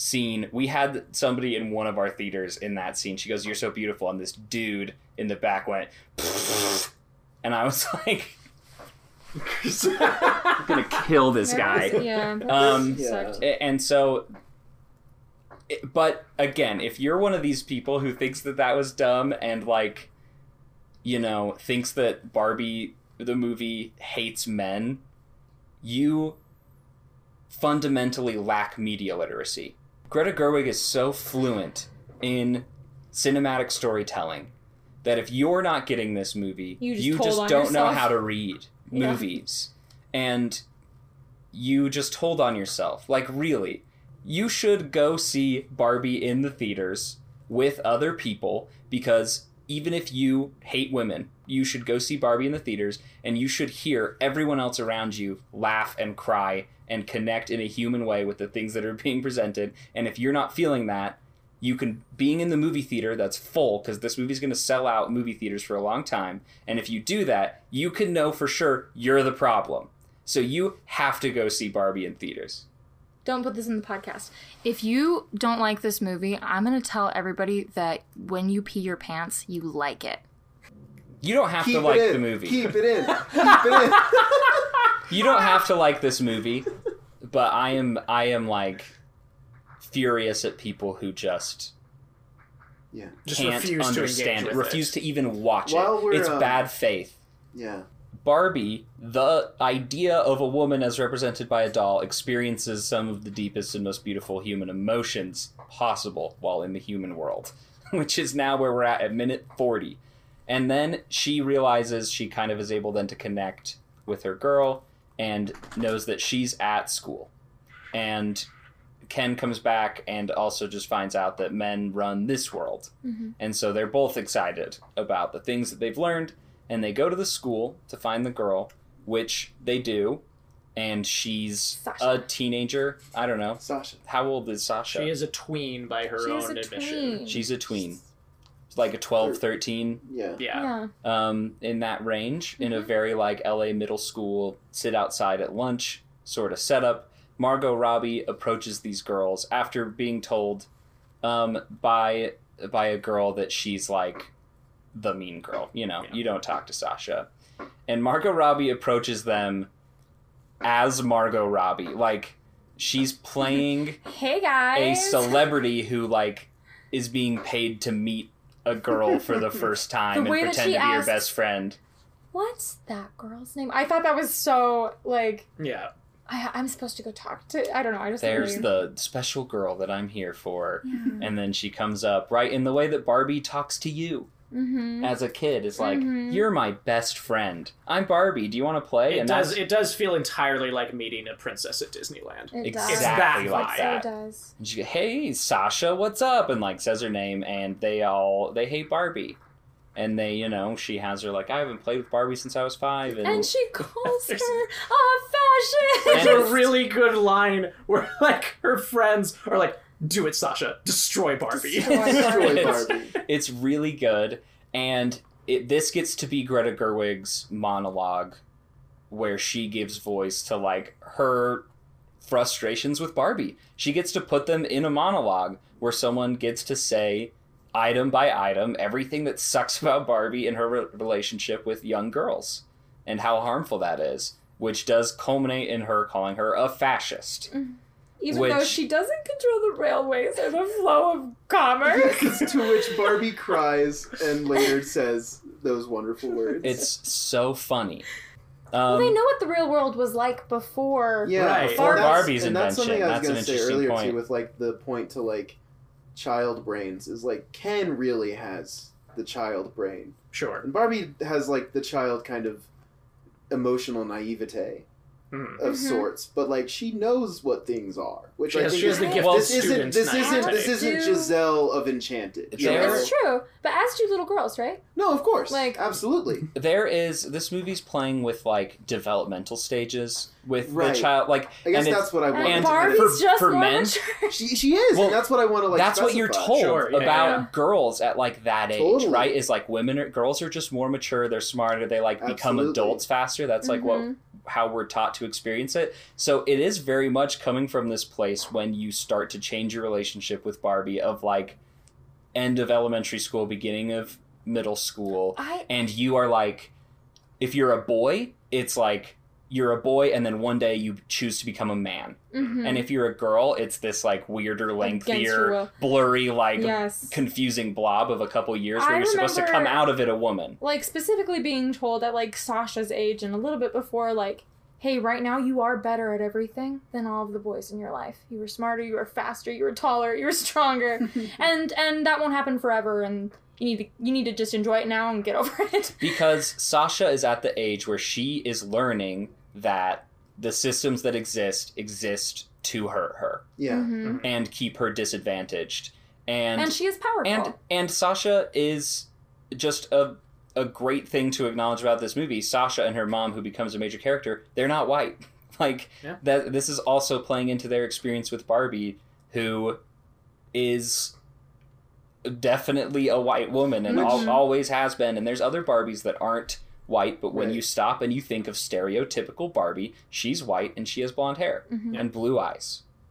And so at the same time that Sasha, this girl, is learning about fascism and systems designed to oppress in order to support like a patriarchal oligarchy, Ken is learning that he just gets to have horses and do whatever he wants and take anything he wants. That's like how education works at that age. If you're a boy, Yeah. it's like you won. What do you want? Take it. Mhm. And if you're a girl, it's like I need to learn how to defeat this system ideologically. And so they're like they are on different wavelengths and the and the the conflict of this movie is Barbie doing that growing up of like learning about the system, acknowledging it, feeling hurt, dying and then trying some solutions. And what happens is she leaves, she's very sad. Mattel gets word that there's dolls out, a Barbie and a Ken. Which has happened before. it's happened before. But Um, not with a With Ken and a Barbie. With Skipper. with Skipper and a Barbie's couple younger Who sister. showed up in Florida and tried to Uh, babysit some kids. and Take tried to go toddler surfing with a toddler and every member of NSYNC is an Allan. Yes. Yes. But other than that, it hasn't happened Good before. show.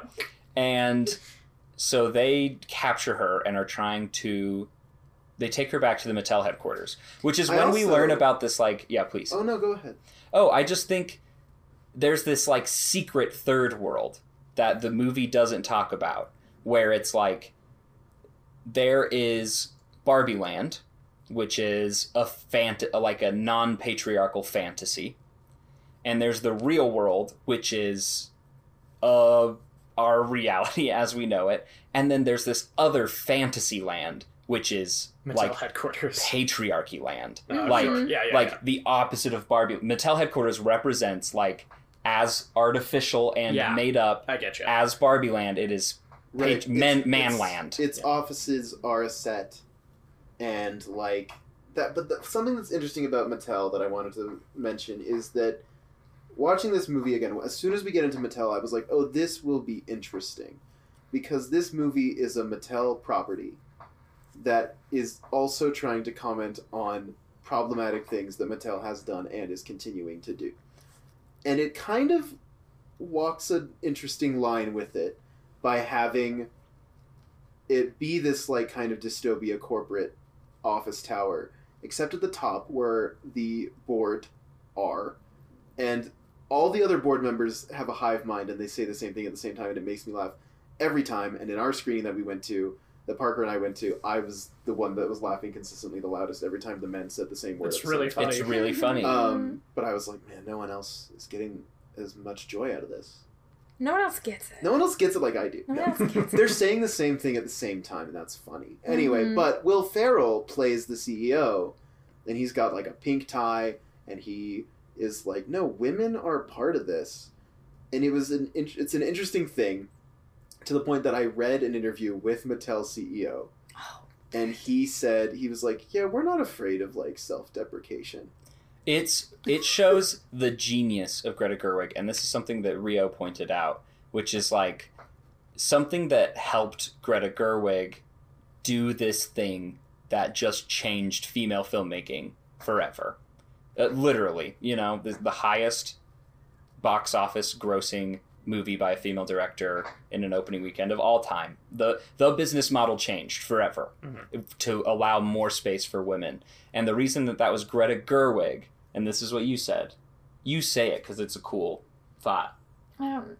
It's that she like learned she just does capitalism better than anybody else. Oh. she learned the game. Well, I was I was ragging on "Don't Worry, Darling." yes, In well context of that. because that's that's part of it, but Greta Gerwig played the game Mm-hmm. because the whole Mattel thing, having the CEO of the company that's paying for your movie to be represented by Will Ferrell playing a patriarchal, misogynistic idiot and not hiding that in any way, Yeah. it's genius because you can do that. You can get these people to admit who they are if you just give them enough money. mm-hmm. And so it's Greta Gerwig going like, "Oh, you're the CEO of Mattel? Will you admit that it's it sucks that you're all men and that you don't actually care about women and you're just selling a sexualized ideal to young girls in order to make money?" And it's like, "No, well, it's like here's 300 million dollars in one Uh-huh. weekend."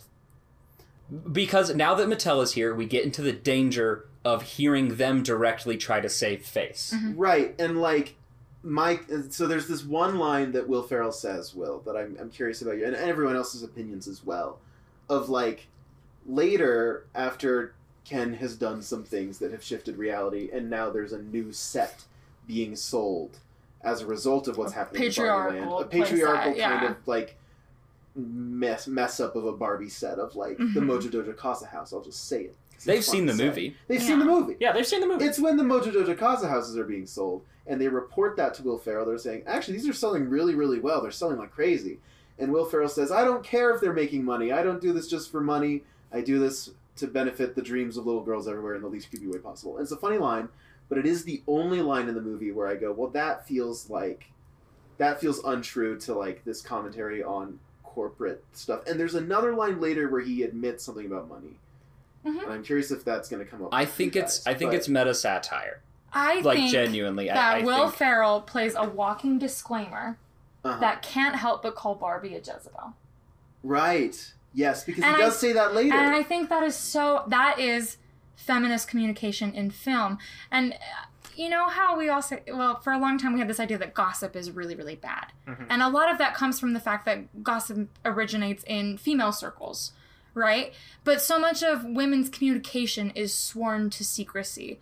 Um, and I think that that is Greta writing a line that to Mattel, you know, in the end, we love Barbie, we love little girls. Mhm. But it, I think it is communicating to, in a much more secretive way of like, see how stupid this is, Right. you know? Yeah. It does feel dog You know, so- in that way. Yeah, it, it so I know that I I've heard people Right. have really big problems with. Well, I don't Ferrell's have a big problem with it. I, don't I think was that you hoping do. that it's you a all- sticking point. Again, though. I've Yes. only seen the movie once. Right, right. I vaguely remember. But I, I've heard that pretty commonly. People are like, "Well, I, I don't really like that Will Ferrell," Uh, but I think his his lines are so Right. stock lines. He's a and, like, caricature, so- a caricature of the caring capitalist. Right. yes, He's and he is so a parody of like in that. Mr. Warbucks or whatever. As soon as Barbie, she doesn't even resist getting in the box and just wants to call her a mean name because he hates women in actuality. Right. Yeah. you and know. They, yeah, they do play. You're sorry. I did forget. It it like exposes this lie. It's an ad read. Sure. And I think I can't believe that she got away with making his character so. Well, and again, that, that It's- goes it back to the read. interview I was talking about, where the CEO is like, "Yeah, I don't care." He's like, "Yeah, that's like we we don't care about self-deprecation." And honestly, that probably reads more of, "It's gonna make us It makes a lot money. of money." Mhm. What else is he gonna say? You know what I Yeah. mean? Yeah, that's what, like Um, you can pay these guys to admit that they're the great worst. call on. Mattel's part. Hey, that was such a great move. I bet you made a lot of money, and Well, I, I, can't believe Greta that you got away with that. she t- talked him into it because Thank she knew how to make it make money. Yeah, uh, that's what I was gonna say. Is is to be a great female director, you don't just have to succumb to all of the toxic traits that make a male director successful. You just have to be extremely fluent in the patriarchal language of capitalism. Well, to that point, like Will, you were talking Yeah. about Greta Thanks, babe. knowing how to play the game, right?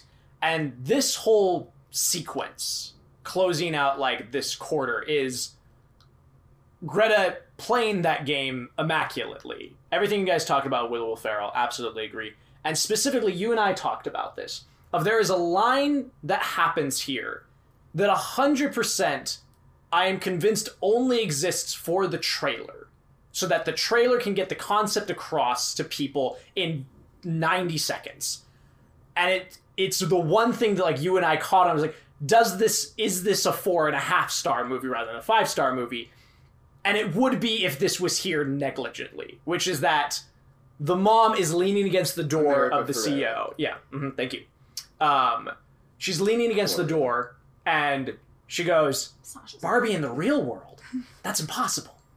And it's the one line in this movie that feels so like of a lesser movie. Yeah. You know what I mean? Mhm. Like so it's it's just like in. that's rough. It feels like we're in 2006 a little bit. Yeah. Do you know what I Right. mean? It feels and like and like Jumanji brings animals to the real world. Yeah. right, but again, I fu- I'm fully convinced that line only exists because it needed to be in the trailer That's such to a- get the idea really across. And again, it feels like Greta playing the game, saying, "Okay, Yeah. Mattel, Warner Brothers, I will give you this one line so that you can put it here for your marketing purposes. So anybody who is either completely media illiterate but has decided to come to see this, we'll give them one last bone. Uh-huh. We'll throw them one last charity.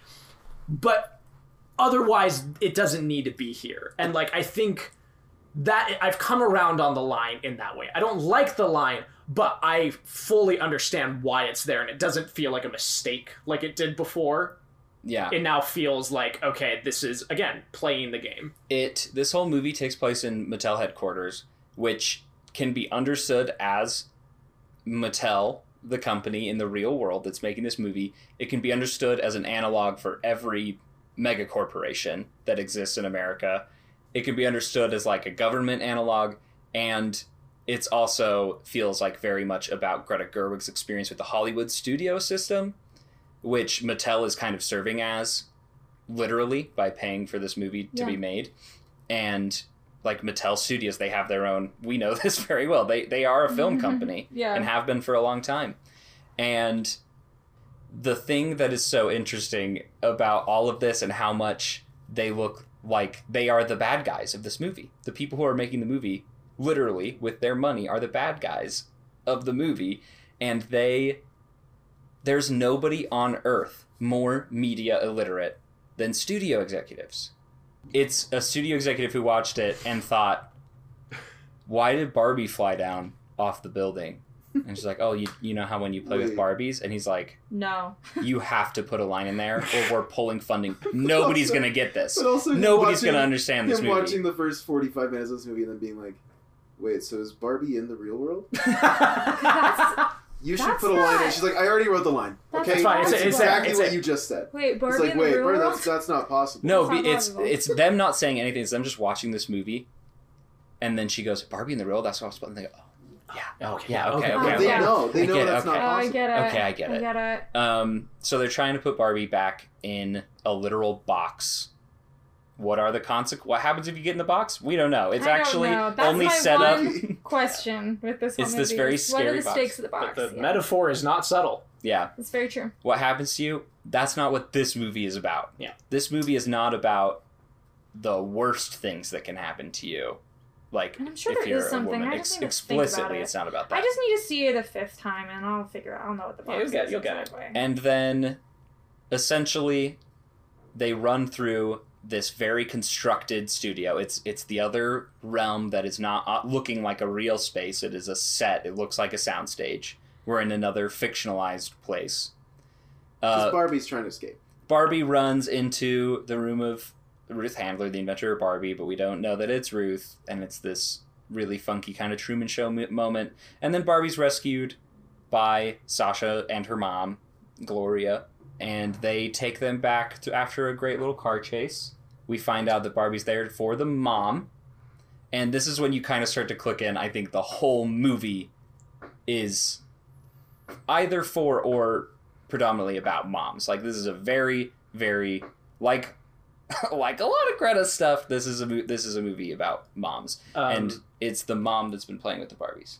Because Ken learns that the patriarchy is where men are in charge, and also immediately learns that he will never, ever, ever be able to Yes. participate in the patriarchy, other than the basic like not feeling unsafe on the street.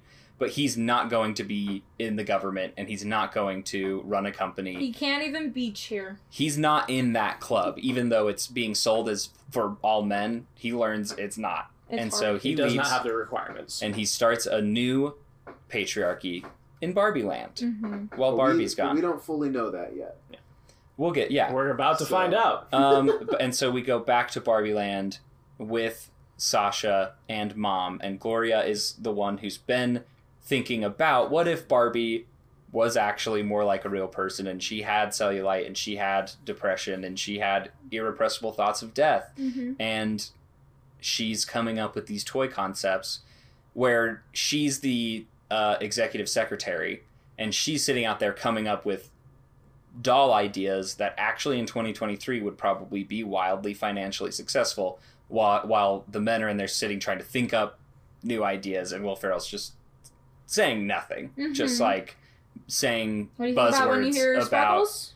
women's Female liberation. yeah agency It- yes, it's- agency. uh, and so we go back to the Barbie land. And we go back Which- to Barbie Land. I, I'll just start this of like has been taken over by the patriarchy and looks exactly like a version of Barbie when it's the cheerleaders and stuff. Mm-hmm. This is like what you're taught Barbie is when you're a Mhm. boy. This is what you're taught Barbie looks like. Is like, yeah, I'm the president. Look how cool my bikini is. Like that's what you think feminism is when you're a boy Ken's age, quote unquote. Mm-hmm. So that is the kind of patriarchy that Barbie Land has become. yeah. All you king. Well, except the the boys are in charge. Except no, because it's like there's our Supreme Court. And it's like yeah, they're all cheerleaders. Like Oh, they're the right. Supreme Like, oh, Court. The way the the Barbies are being portrayed. the Yeah. Barbie's Right. she's still the president of the Right. country, President. but she's serving Right, beers. because they haven't voted Yes. yet. Yeah. But like everyone is still bar the bar like I'm astronaut Barbie. Want a beer? Like that's what that's what you're Right. taught. Yeah. uh, yeah, no, sorry. Yeah. the, it is. No, I think that's a helpful clarification. Yeah, is. yeah. Um, go crazy. It's a great quarter, buddy. It's a great quarter. Thank you. I also really like every single journey in and out of the real world is so fun. Watching Ken solo it back into Barbie Land and watching America Ferrera and Sasha. All of them going is my all of them favorite. going. There's It's a line great. when they're on the snowmobile where where Gloria is like, I had this Barbie as a kid and sorry to disappoint you. keep going, keep going, keep going. I had this Barbie as a kid, and I lost the boots, and my mom wouldn't let me buy a whole nother Barbie just to replace the boots. And I, that's so, there's something so girlhood about that, and I'm still chewing on it. Yeah, But if anybody like has any insight, I think that's a great line, girls, and I just don't know how to how to interpret that yet. get in the but comments, it's girls. really, somebody talk to me about that. Um, my favorite line delivery in the whole movie, for some reason, is when they're going back for the first time and they start traveling to Barbie Land and they're like, How did we get here? How did we get in these clothes? And Barbie goes, How did we get on this vehicle? And she's like, So, like, weird. that acting choice that she makes of like, You're asking, fun, huh? Magic. Yeah. Like, and it's, it is, for some reason, my favorite it's really line fun. delivery in the whole It movie. is really fun. Um, they roll up to Barbie Land. Um, and they are getting a tour. It's been it's been Kenified. It is no longer Barbie Land. It is it is Kendom. Which also fun fact, this movie in Denmark they start calling it Kenmark. That's, That's pretty so cute. Oh. They're that's right in the sky with this like jet plane Kenmark. That's really I love that. good. That's Um, almost as good as the CGI dress over Florence Pugh in Oppenheimer. Oppenheimer, where people, Almost. when people don't want to see Oh, it. and I It know. is better. That is That's almost as good as a bad CGI blender physics dress on Uh, Florence Pugh. Oh no. oh. Anyway, um, uh, but but they do kind of point out like you know Sasha asks like where do the Kens live and Barbie's like I actually genuinely have no idea. You know, um, so I do like that because it We also never learned that. We also No. never learned that The Kens are Um, like fully, fully like superfluous. definitively marginalized. Yes. like that And is I the like word that, to use. Um, you know, uh, it's not entirely malicious. They do genuinely have. They just never never thought about it. Yeah. You know, and um, Like It's Dudes. benevolent sexism. there there is yeah, a lot that's that's of, what it's like to be A lot of us malicious sex- sometimes. sexism, and then sometimes sometimes I don't know. Sometimes I say things to Will, and Will's like, "That's crazy. I had no idea that that was the No, experience Rio will a be like, person could have." We'll be like, oh, I don't actually like going to that Walmart because the last three times I've gone, someone's threatened to kill me in the parking lot. because I was looking at my nails And too like- long, so I did deserve it. And I was like, "That's a thing that could even happen," you know. So um, That's Just for being It's a woman, that's I like, think an interesting nod Yeah. to that. It's like, I Um, genuinely don't know. Yeah, We roll up to Barbie's dream house, but it is no longer Barbie's dream house. Ken has taken over. It is Ken's Mojo Dojo Casa house. Um, and he gives Barbie the opportunity to stay as his bride wife or as his non committal, long distance girlfriend, Casual Brewski, casual hangout. Brewski beer me, and she's not interested. Also just a, a- the most minor of things, but just just moments that scratched my brain in Mhm. just the best way in this movie. Something about Ryan Gosling slocking that freaking golf club down like a rapier into like his Destroys belt. her house. Like just the way he like like he just like drops and just shink goes straight down to his belt. I love it. it's Oh. also when he does his funniest line delivery. Which is I don't even remember what the line is, but he's backing up and he goes, "Ah ha ha ha." That's okay. That's Wow. okay. I don't remember what the rest of the line is, but he does go. you are, "Ah Barbie. ha ha." Ah, he's so well because he's funny. he's playing this like kind of it is so boyish and It's such so sweet boyish. way. Big This Sylvester I don't know. It almost Yeah. reminded Yeah. me of like Lord of the Flies of like, Yeah, well, you can join my clan or you don't have because here I'm the I'm- king. I'm, just a dude, and he like does a pull up because he's like that'll emphasize my point.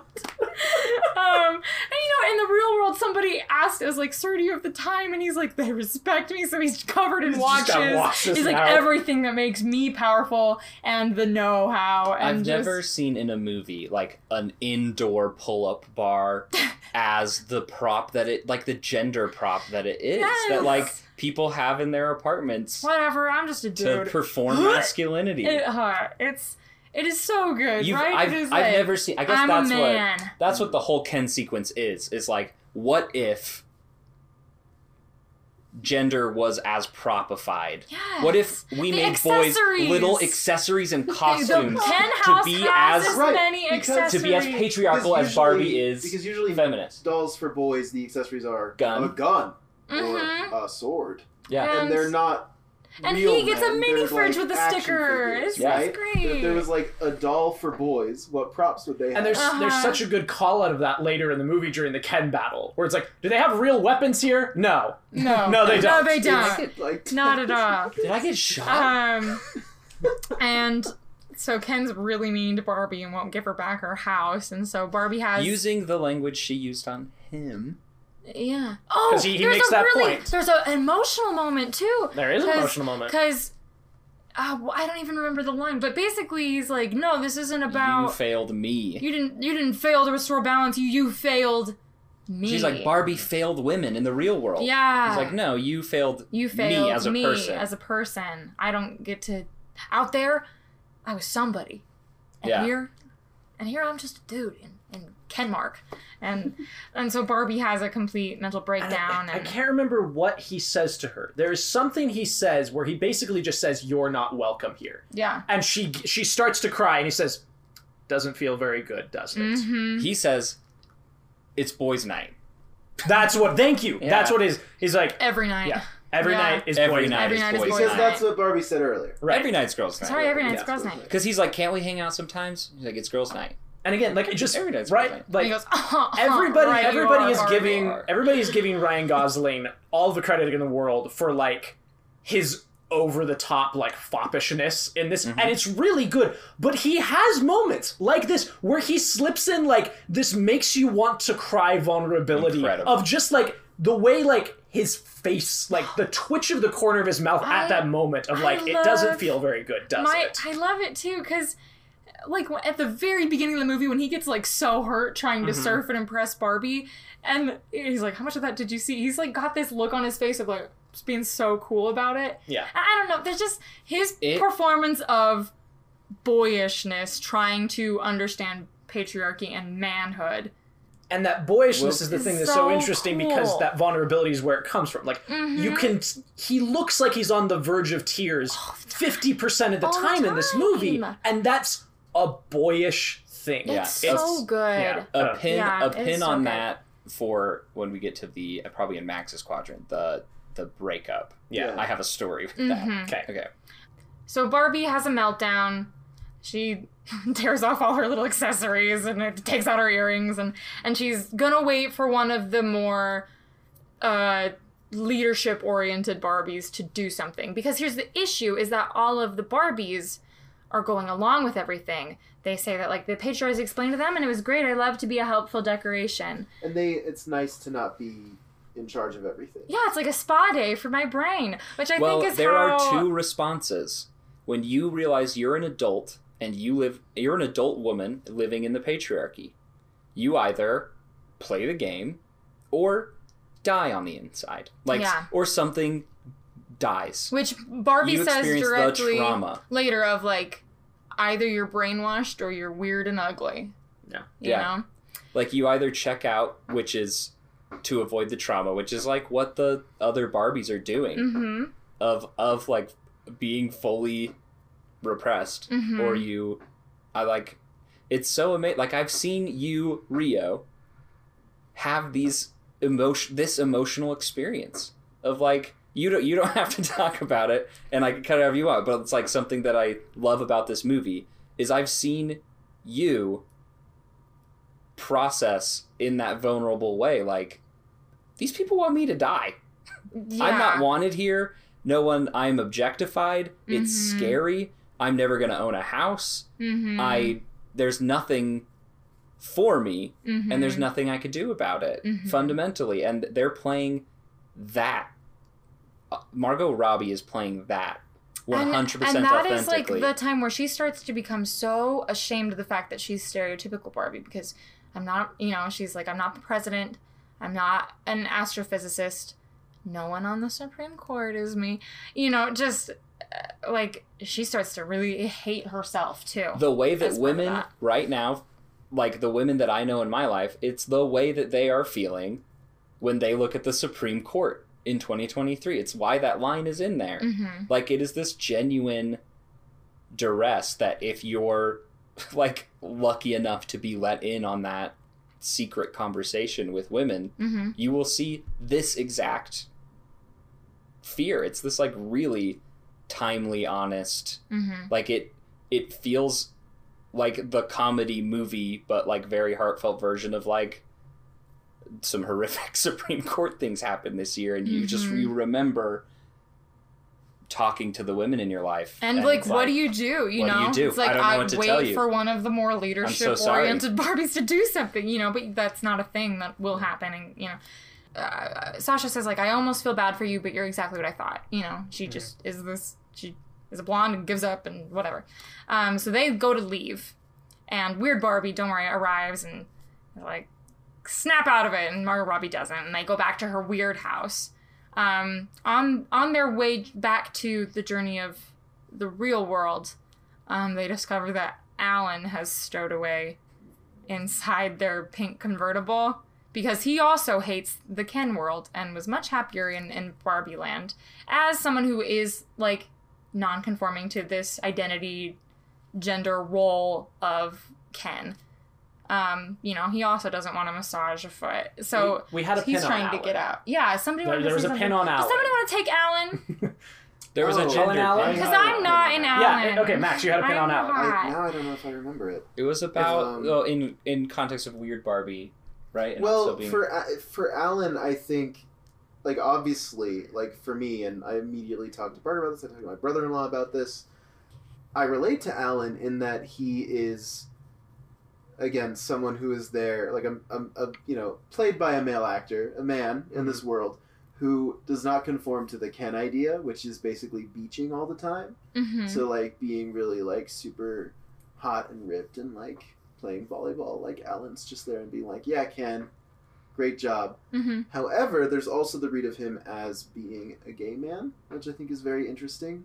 And also, again, like I I had that realization after, like when I was talking to the group that Parker and I went and saw it the Parker's first time seeing it. Yes. Um, where I was just talking about like Well, you you were talking about this idea of like what specifically were you're talking about of Allan in terms of talking about it in ta- context of a queer identity perspective, which we've talked about, but kind of coming back to the first point that you were making, that was something we talked about after the movie was that like Allan is a stand-in for boys who never felt welcomed in the patriarchy. Yeah. Who never fit the Ken mold. Right, and in that way can be a stand-in for anyone who doesn't feel they fit in Yeah. this binary and in this patriarchy and in like, yeah, if you are someone who's like, well, I'm not that, then Mhm. who are you? And so I just think that's an interesting point, and I think it's very interesting that obviously then later, Allan is part of the girls' team, Mhm. kind of, and we'll get into that. Yeah. But in this moment, he is stowed away. In, Allan- in the Corvette as Gloria and Sasha try to make their escape. I, I do have one more Allan Go ahead. I, mean, I just love Allan.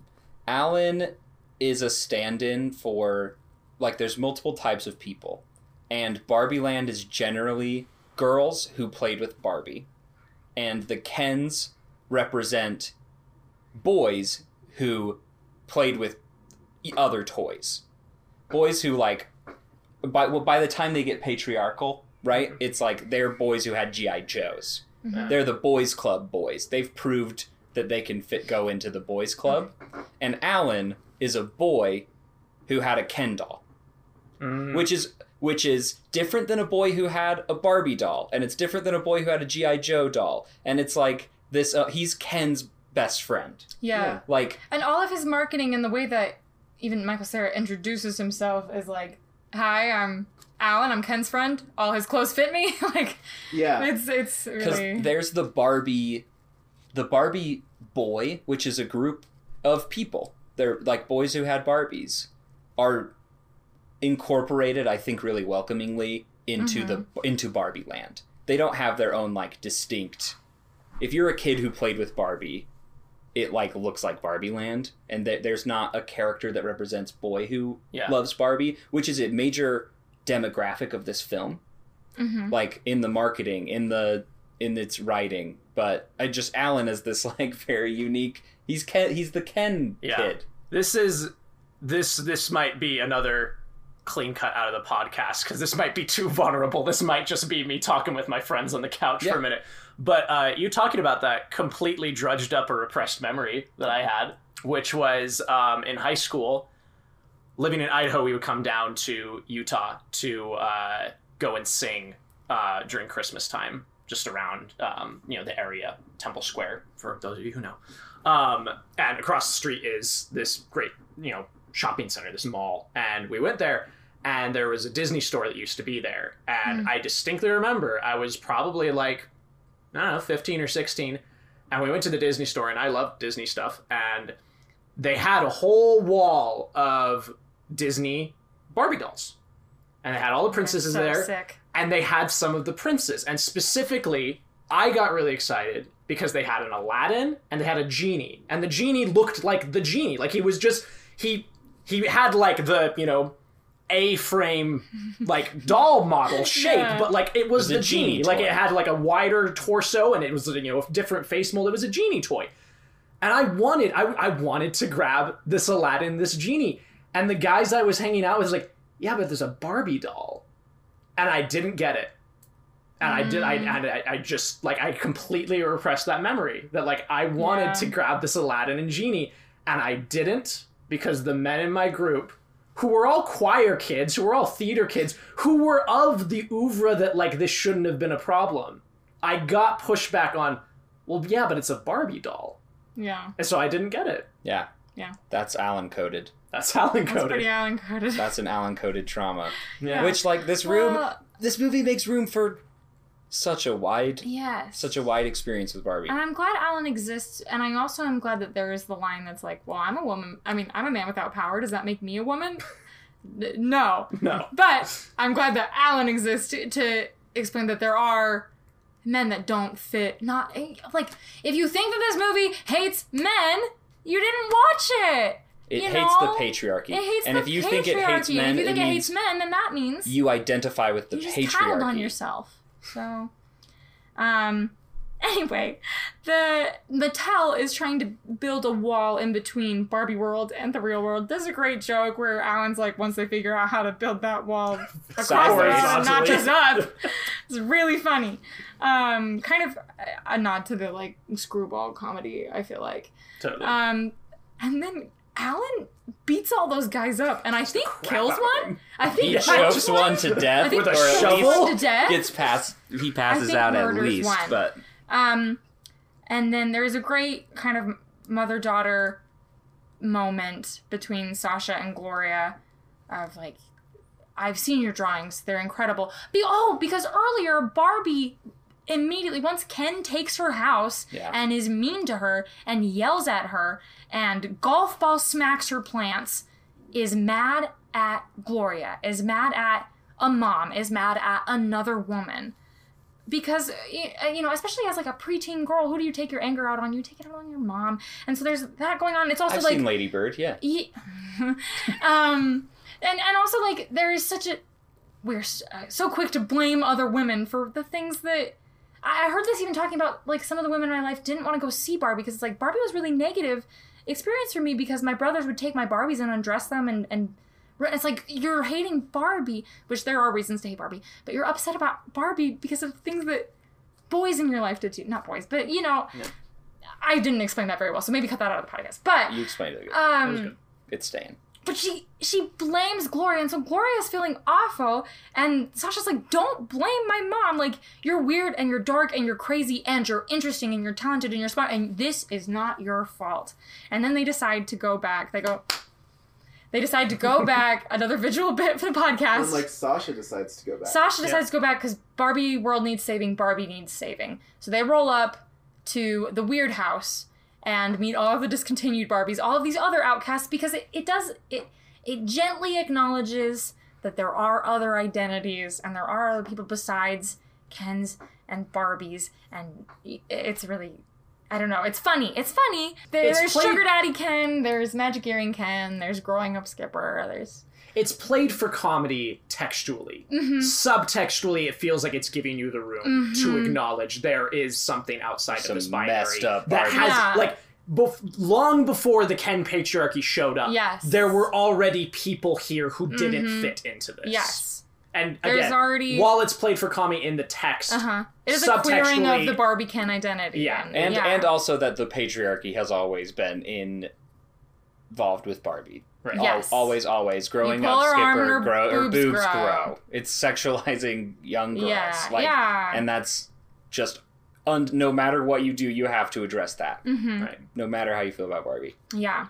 Um, one of the brainwashed Barbies is there, and they're trying to convince her, like, no, you've written a book. You're, you won a Nobel Peace Prize, and she's like, oh, I'd like to thank thank Ken. you, Ken. I, I, well, I love that she, I don't deserve this, which is a feminine modifier. You know, like, you're not an apology, and I don't deserve this, and I, I, so, but the humans show up, and Barbie's still having an existential crisis, and then America Ferrera gives us the monologue of a century, where she's just talking about the.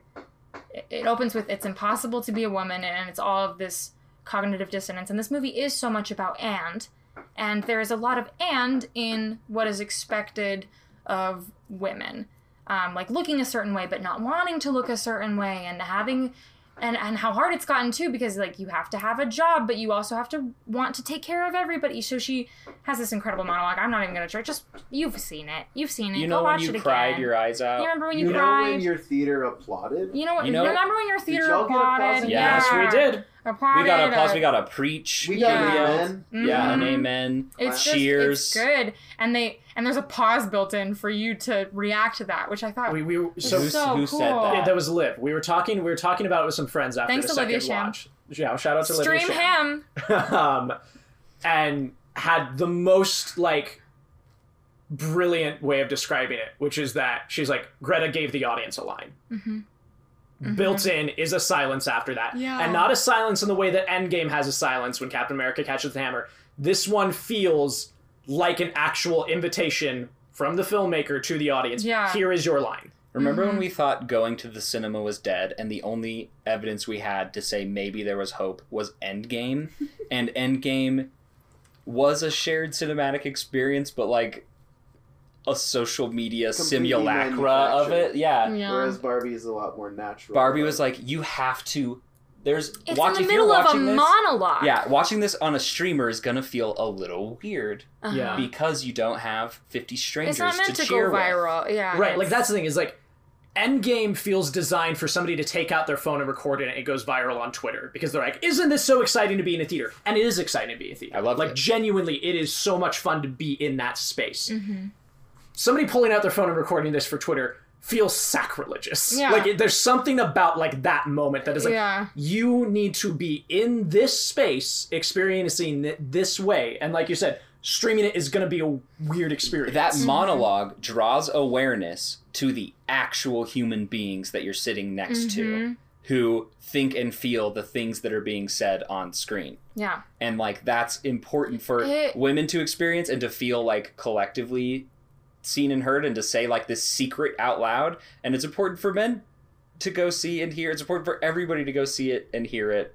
And because you're meant to experience empathy for an actual real life other human being that you could reach out and touch and talk to and improve their life. Both mm-hmm. times I've seen it, it has felt consistently in that moment like the energy is that every single woman or female identifying individual in that theater is like you said the secret has been said out loud. Mm-hmm. Like that I, this is so true to the uh, experience that they felt. Everybody else i can feel the energy is they are thinking of every woman in their life. Mm-hmm. It is impossible to watch that scene and not immediately mm-hmm. think of your mother your sister your partner your girlfriend your wife whoever. If you aren't of that category of people immediately your brain is going to everybody in your life who is and how this applies to them because kind of setting this monologue in motion, um, Barbie Margot Robbie is like, no one's gonna like me. I'm I'm not pretty enough, and then and then there's a great voiceover that's like, this is it's Margot Robbie. She looks like Barbie. America Ferrera's monologue ends with like, I I am so just like sick and tired of seeing every single woman I know tie themselves into knots so that people will like them, and and ah, that is just such sit on that for a while, everybody. That's all I'm gonna say. Think about that. Chew on it. Do we That's wanna, the fork. And then That's the all- fork Do in we my want to soup. call that the But- quadrant? Well, but then also, I was gonna get us through Ken. I don't know. Yeah, you can.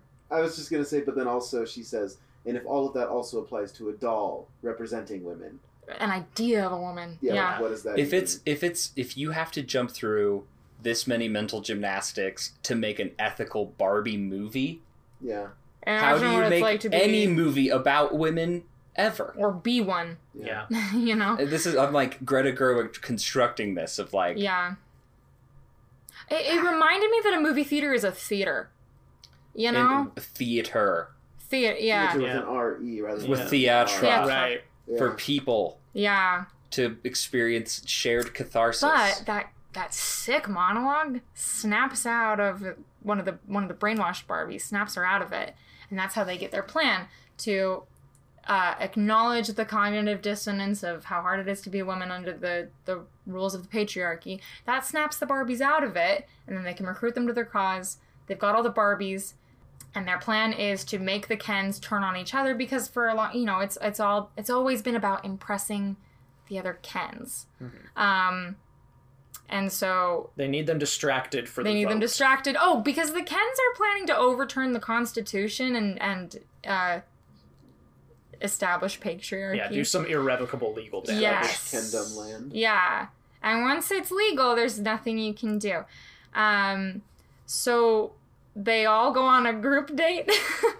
um, to turn them against Ryan each other. Gosling yells Wait, hold- sublime. yeah i was gonna say pause for a minute we have to talk about the best line delivery in the movie when Margot Robbie goes back and does a fake apology Ah! Yeah, and asks so him to sorry, take will her you back. Please play the guitar at me. And Ryan Gosling says, "One moment," and he goes behind the wall. And the the inclination you would think, like Max and I were talking about this, it's gonna be a scream, it's gonna be a wahoo, it's gonna be something. Maybe crying. I but don't know. instead, it is just a sublime. and he walks back out.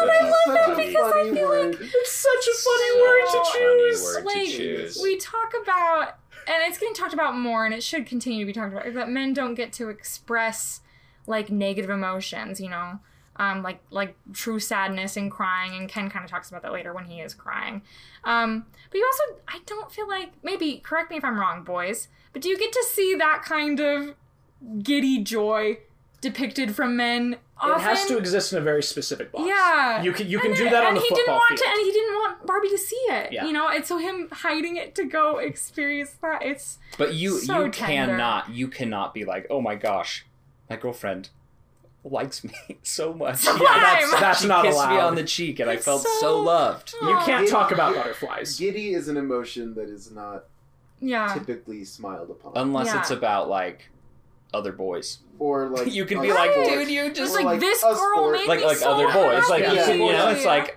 freaking. Wow, that guy totally caught that.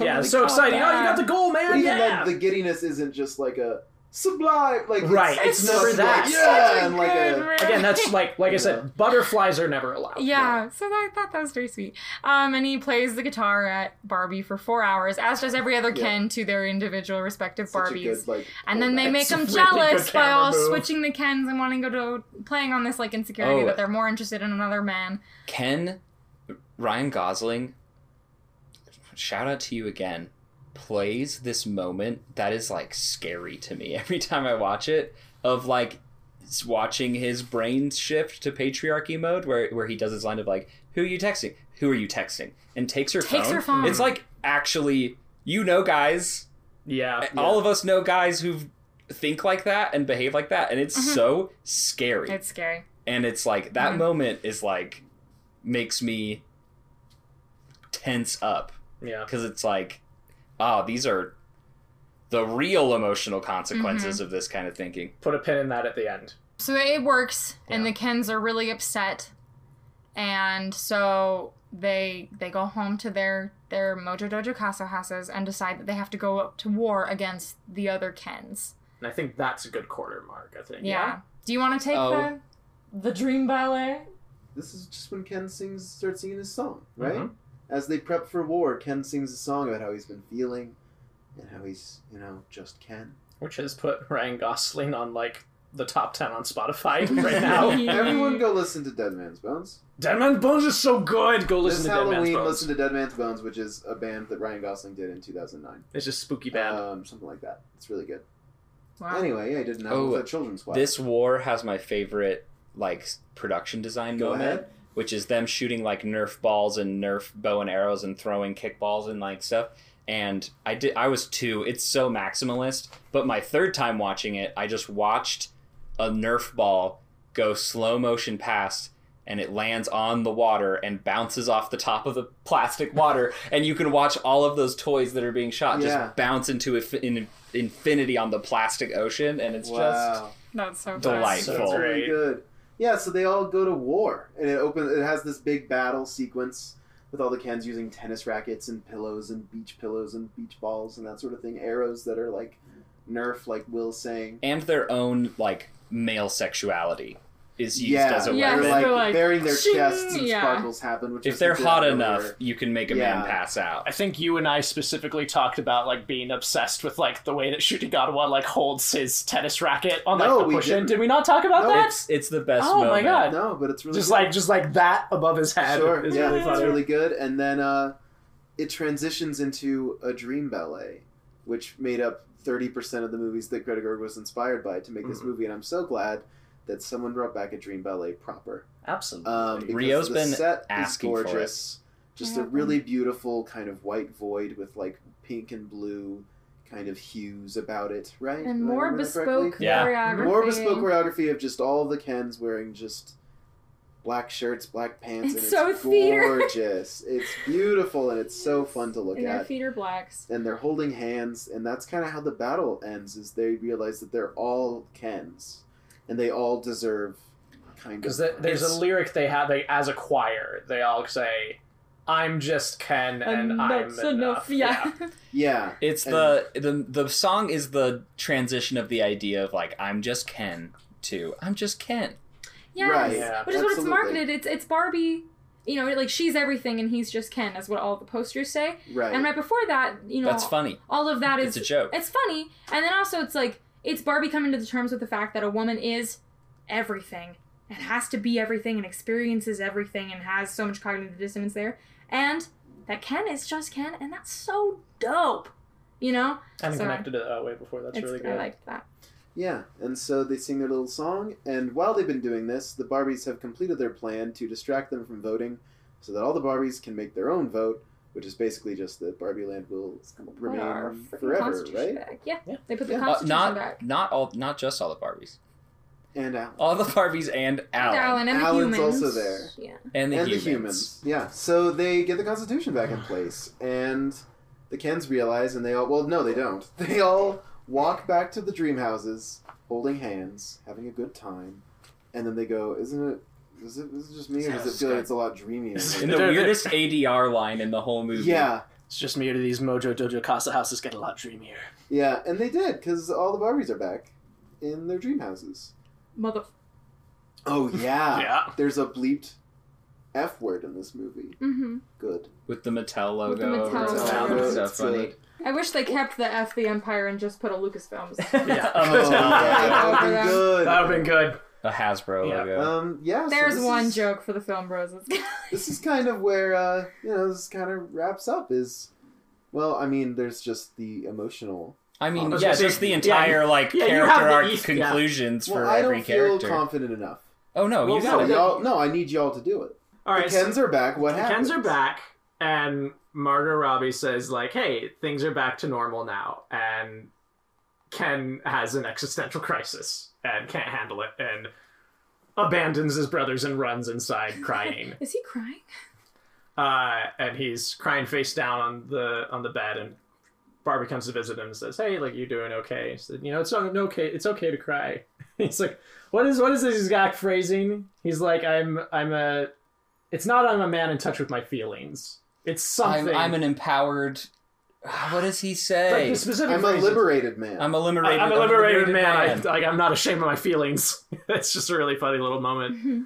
but basically, like she is trying to help him, and through trying to help him, starts helping herself because she's mm-hmm. saying like, "Hey, like you exist outside of me," mm-hmm. and she has a genuine moment of apologizing and saying, "Hey, like." Not every night had to be girls' night. Mhm. Like it didn't have to be. Ooh, that was that was Not God every night had to be girls' night. yeah, that was definitive. Actually, every night is girls' night. Every night Oh, it's been decreed by God. Today like and that. yesterday and every day forever. Uh, uh, like Ken says, I just don't know who I am without you. Mhm. And I think Margot Robbie plays it brilliantly of realizing that she also doesn't know who she is Yeah, without Barbie.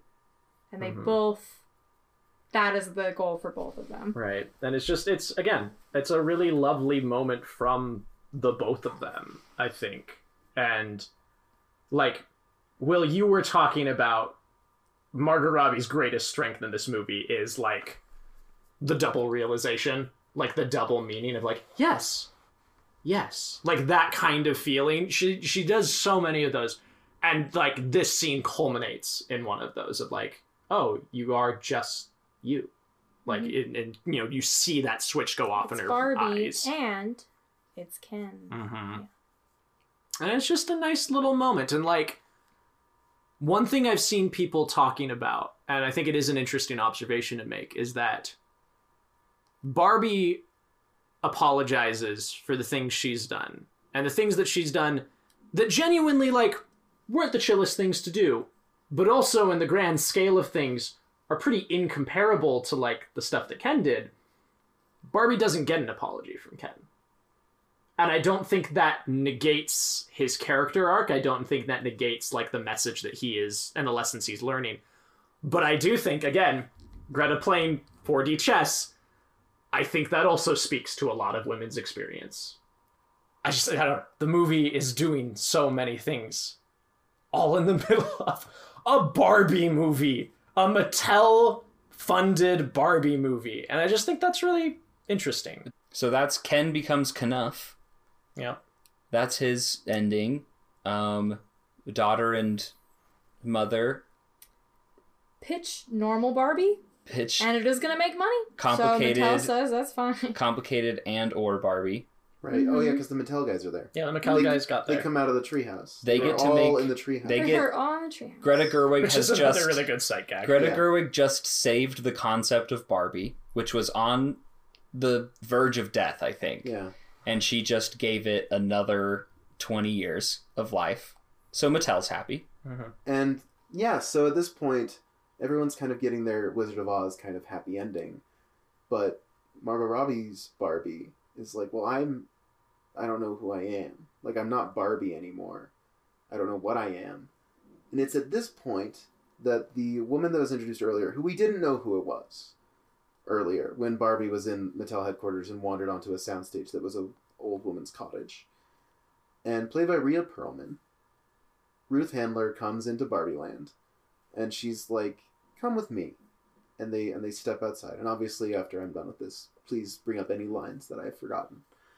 And she takes her into yet another just beautiful white kind of soundstage area that has these really beautiful, um, kind of hazy, blobby colors of like blue. There's and fog orange. machines.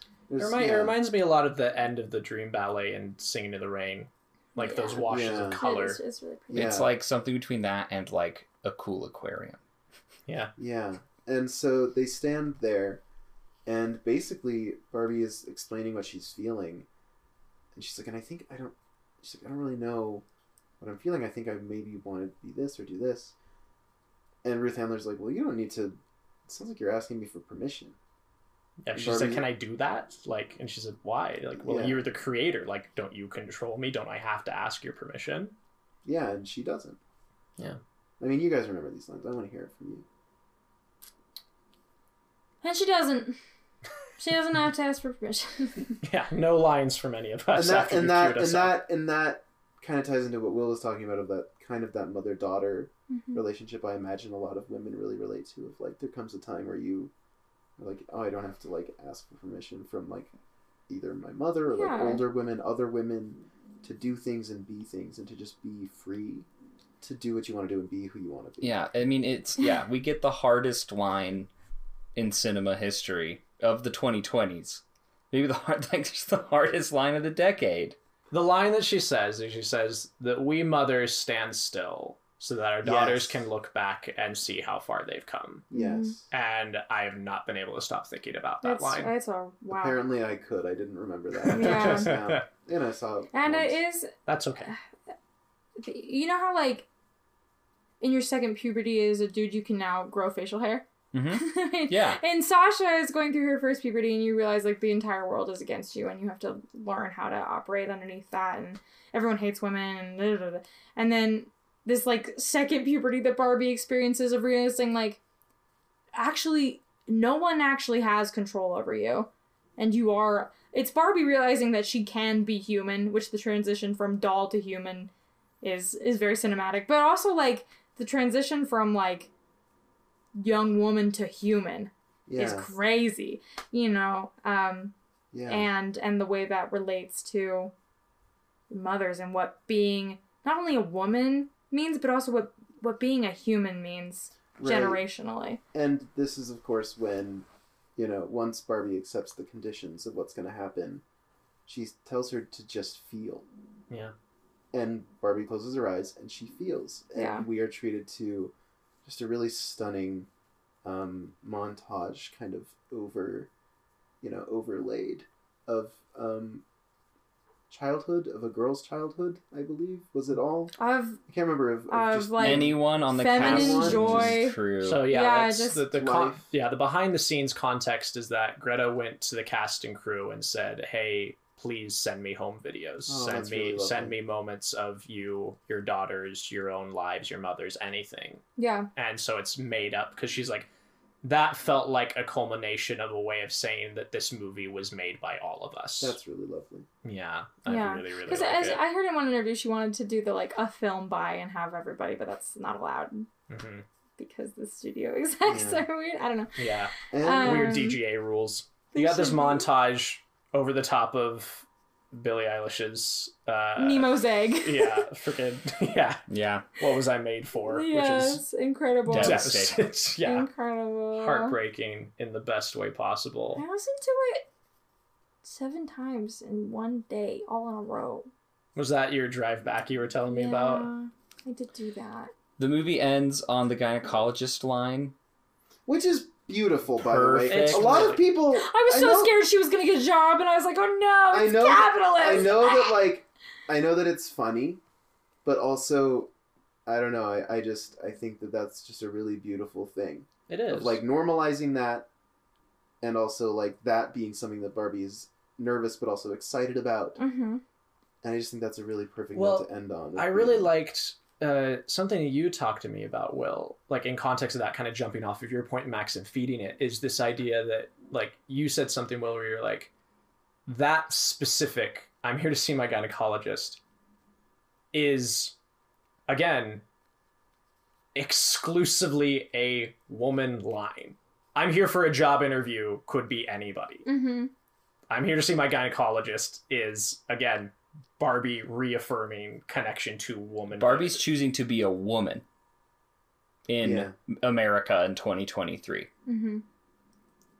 not choosing to be just any old human or become a man and like acquire that power by taking on the cultural ideas of manhood like it it was it's faking us out that she's getting a high paying corporate job Mhm. and ju- which is Mhm. like a great thing that en- that a woman could do or anyone could do Mm-hmm. but instead of showing us something neutral or maybe capitalist yeah it is something undeniably Mm-hmm. unique to to women's experience So I I I, I agree. Not that seeing a gynecologist makes you a, a woman, though. I, that's Right. an important Of thing to say. totally But doing something very vulnerable and human. And I'm bad like a Barbie.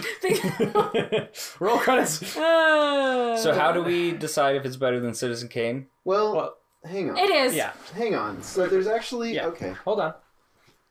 Are, are we done? Are we still going? No, yeah, we're, we're Oh, yeah. sorry. Still going. Sorry. actually. Yeah, sorry. Well, first I want to ask because this is a crossover. First, I want to ask: Does this fit the criteria of being a Barbie movie? uh Oh, lots of horses, some milfs, more walkable horses city. more horses milfs and walkable cities than we've ever seen I in could any ever two dream. hours I think she listened to the podcast. yeah, like when the first like horse joke was in there, I was I was a little bit scared that maybe Greta heard my speaking voice on. Rio said, on "You a better put a recording." horse in the podcast," and she's like, "Yeah, they're There's, it's all They're it's a lot in, of horses. but horses are There's the horse Mount patriarchy." Rushmore. Sorry, yeah, like horses Yeah. are in this movie more than horses were I in didn't- I spirit, didn't. Yeah. and so she listened. it is. She listened for her for sure.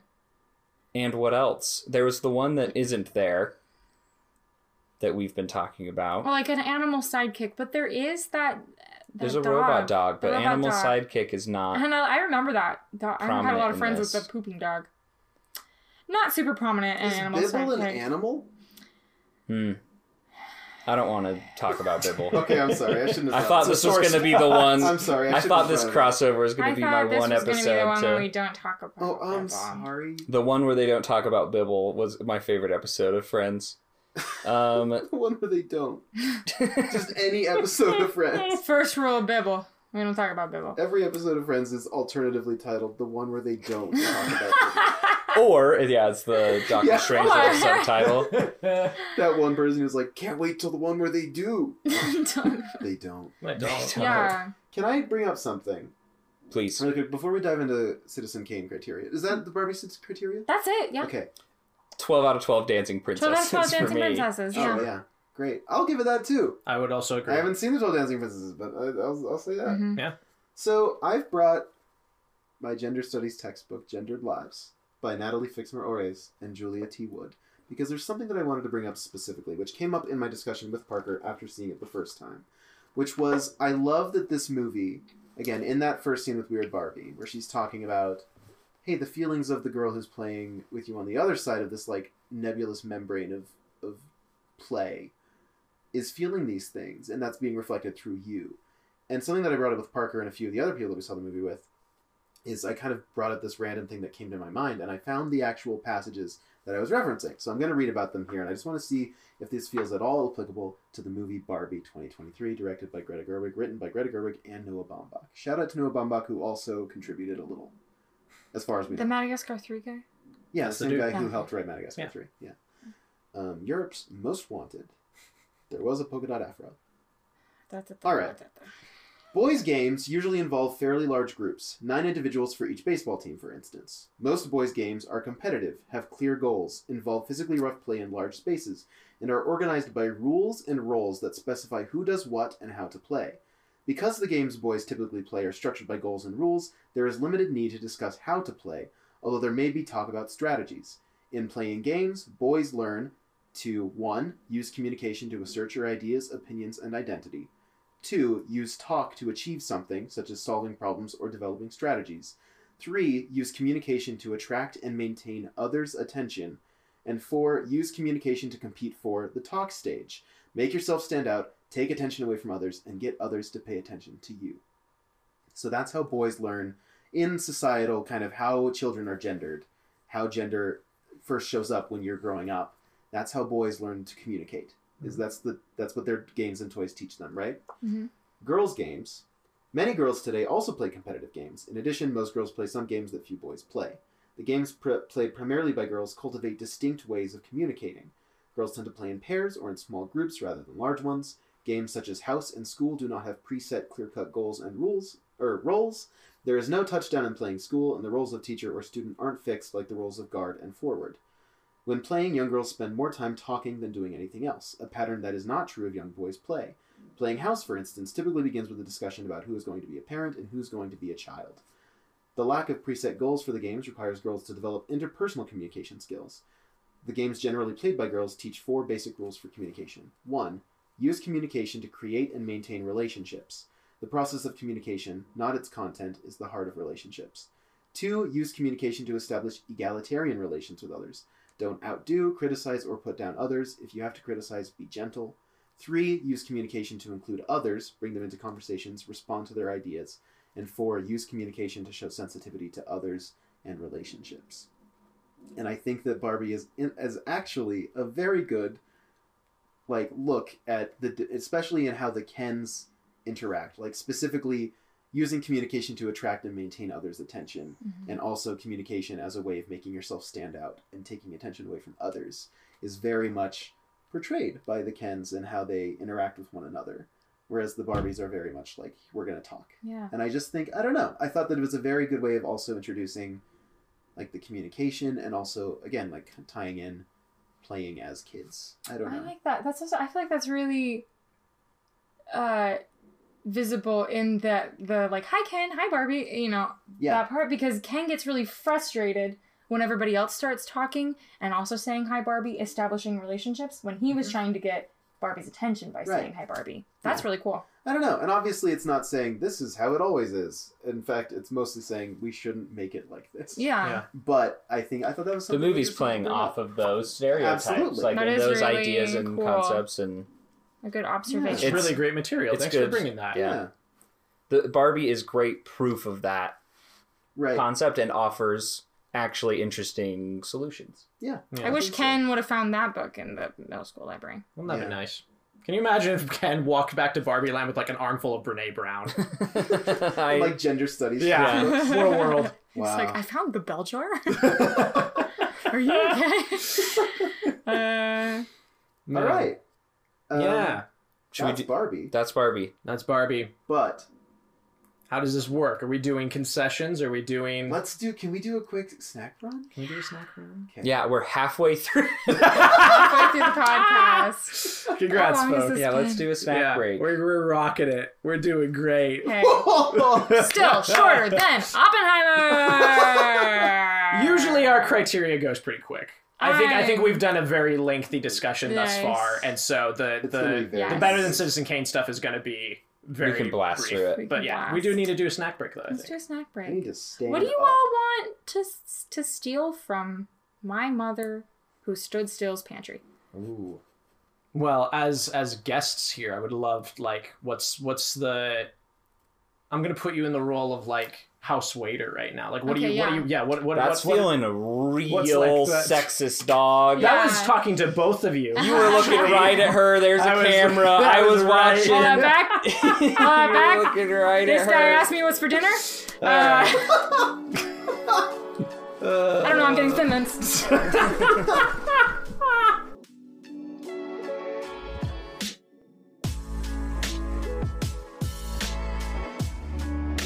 I gotta finish my pop really. Because I'm swallowing really loud and I don't want it to be on a podcast.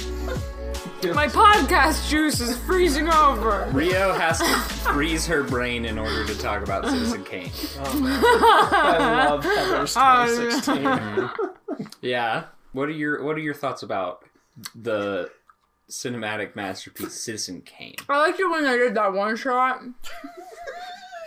Um, Rio, Rio confided in me, and I'm sure you know this, Will. Don't tell him. I won't no, tell no, him. tell him. I won't tell him. Um, Rio might be our first guest who hasn't seen Citizen Kane, I Wait, saw 11 seconds. I saw this thing. but no trespassing. That Yeah. was it. And then I got real sleepy. It happens to Can't all imagine of us. why. Yeah.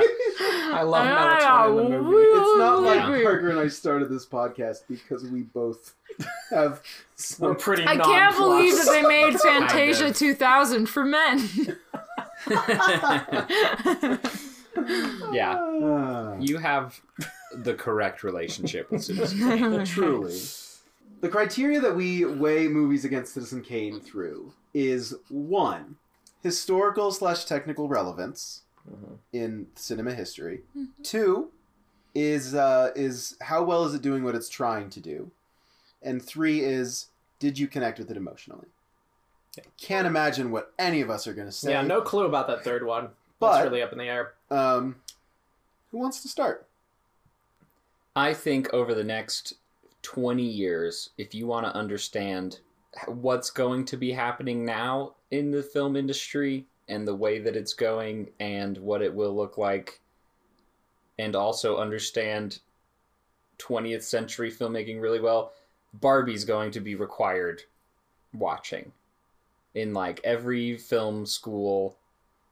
It's just, un- I- it's going to be an important, a canonical movie. Sure. So I, I think that you, if you're going into filmmaking right now and you can only watch one, I think for your career's sake, you have to watch Barbie. This is what's difficult because we ran into the same issue. Ah, but Citizen Kane is one of the best movies ever made. Which is also consistently Nah. what, which is consistently what we keep running into is- when we talk about movies. Okay, but go ahead. But no, just like you, you and I talked about this with Puss in Boots, where like Right. super recent movies, it's really hard to tell. Yeah. Barbie came out what, four days ago. At Yeah. the time of recording, four days Recency ago. bias could not Like- be stronger. It's it's it's. but what I will say is, even in those four days, we are already seeing history being made. Yeah, officially the biggest opening weekend for a female director in history. It has grossed 162 million during its opening weekend in the US and Canada alone. Yeah. This surpassed the other record holders for female directed film debuts.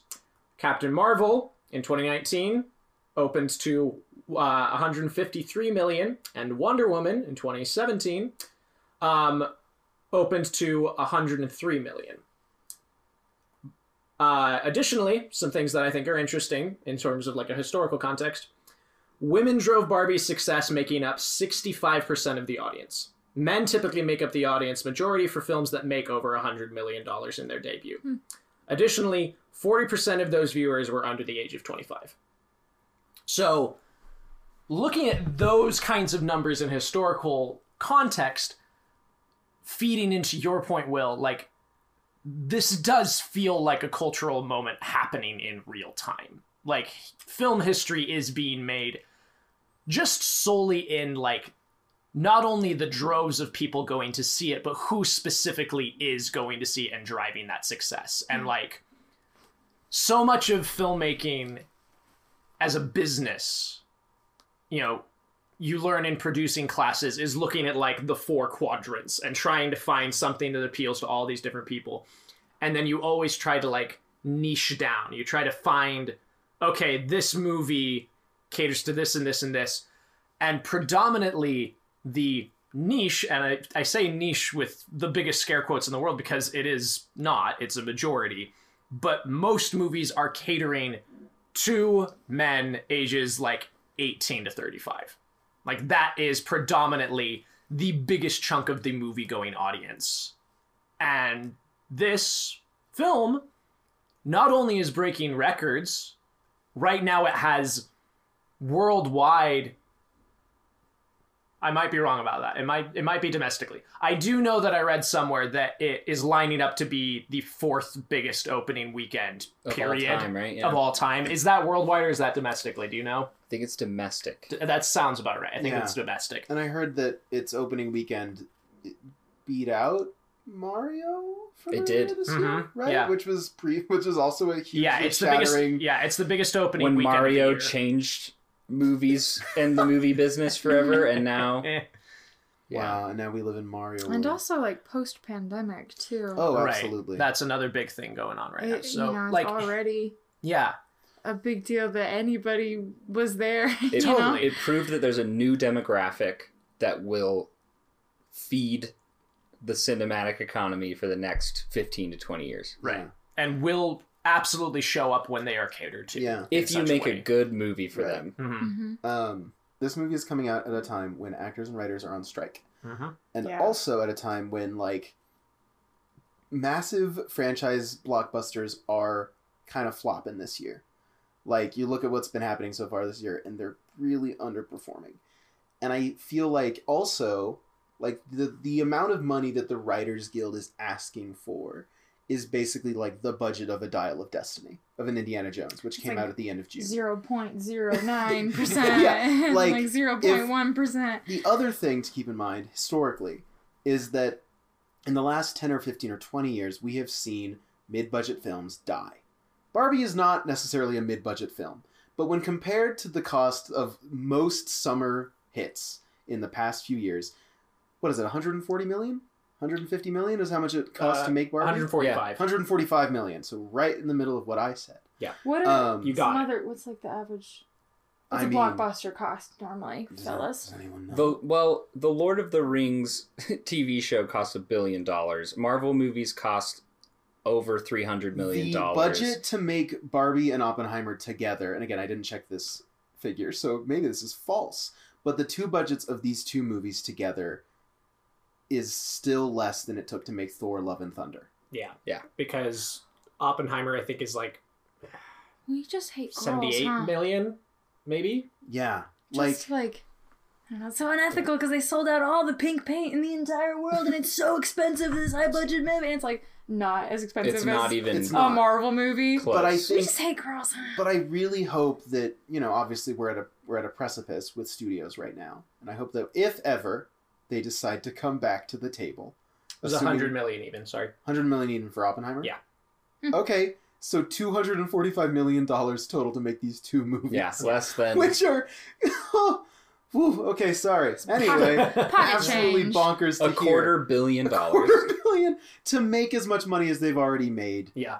oppenheimer is also doing incredibly well as a biopic hmm historical biopic so anyway the other thing that i want to keep in mind is not just historical but technical relevancy parker already talked about this earlier. We already talked about this earlier. Barbie is also using classic filmmaking techniques like matte paintings like you know physical sets these sorts of things at a time in film history when tho- that is not common that is not necessary that is not something that studios are pursuing because typically their argument is that i have heard before is that you know asking like physical prop makers and set builders to make those things costs more than it does to have visual effects departments do which apparently is a lie the budgets for the next three Avatar movies are like maybe a billion dollars to make all those movies, and they're all CGI. right and We so, just hate the working class too. Well, because also ah! because again that gets into the fact that like visual effects, um, you know, the industry is not unionized. They don't Yeah. have a union, so they can be taken advantage of, which It's- is the yeah, real it's reason. cheaper labor it's because cheaper it's, labor. Because it's it, ta- exploitative. So again, looking we at Barbie just hate on women this, in the working class this whole time. and that's what Barbie wanted you to realize Oh, too. no! So I feel like not just historically, but technically, Barbie is doing something that is very I impressive for can't the time. Mr. Sure. Hollywood if you look at not necessarily all of film history, but specifically what it's doing in its moment, it is a star shining in a sea of awfulness. Absolutely. Wow. If you unless you glad you are unless you are the person who thinks that the marvelification of Hollywood is the best thing that's ever happened to the movies, right. Greta Greta Gerwig just proved the antithesis Of to be true for the next 10 or 20 years. Like a Marvel movie is third or fourth, or third and fourth, I think, on this year's Yeah. uh, box office reports so far, and Barbie's gonna not stop making money this No, this it's year, gonna keep going. and that means it's over. You know, hopefully. Barbie just Barbie. I'm calling it now. yeah. You know, we've been saying maybe, like maybe superheroes are on their way out or whatever. Barbie will be considered either the end of the superhero era or the beginning of whatever the next one is. Yeah. Well, I said this in our like pre pre show podcast of, of, like the I've I don't we've talked about this already like the third placification of the movie theater and people going in groups and I'm every single conversation I've had like somebody checks like does the cashier job at the store? And I'm like have you seen Barbie yet? I don't know. Like everyone's talking about it and everybody knows what I'm talking about and and I I don't know. Were you guys really worried for a little bit that I was like oh is are movies just gonna be kind of bad forever Yeah. Yeah. Yeah. do you rem- I don't know I Yeah, like that's saw That's something I was feeling even just. I saw three months Endgame. ago. Five days ago. yeah. I remember like seeing Endgame at like a great theater in a packed house and kind of being like, "There's never gonna be another movie made again that I'm actually gonna like." Well, like I even like I having all of the faith and love in the world for Greta Gerwig.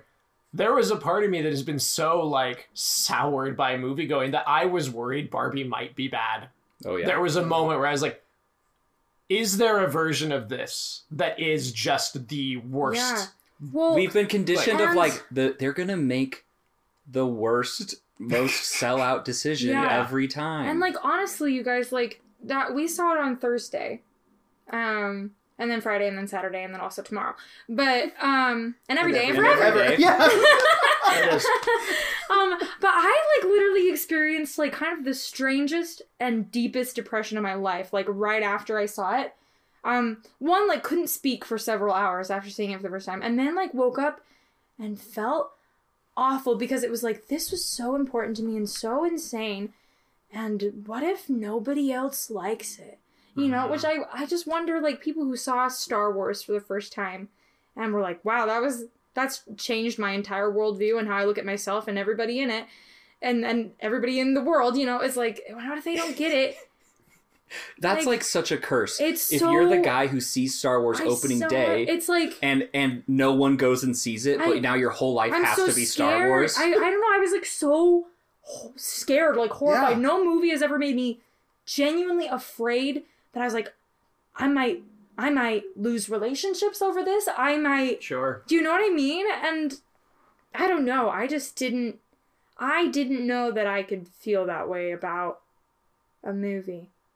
so So I think that's all three of your I was gonna- I think criteria.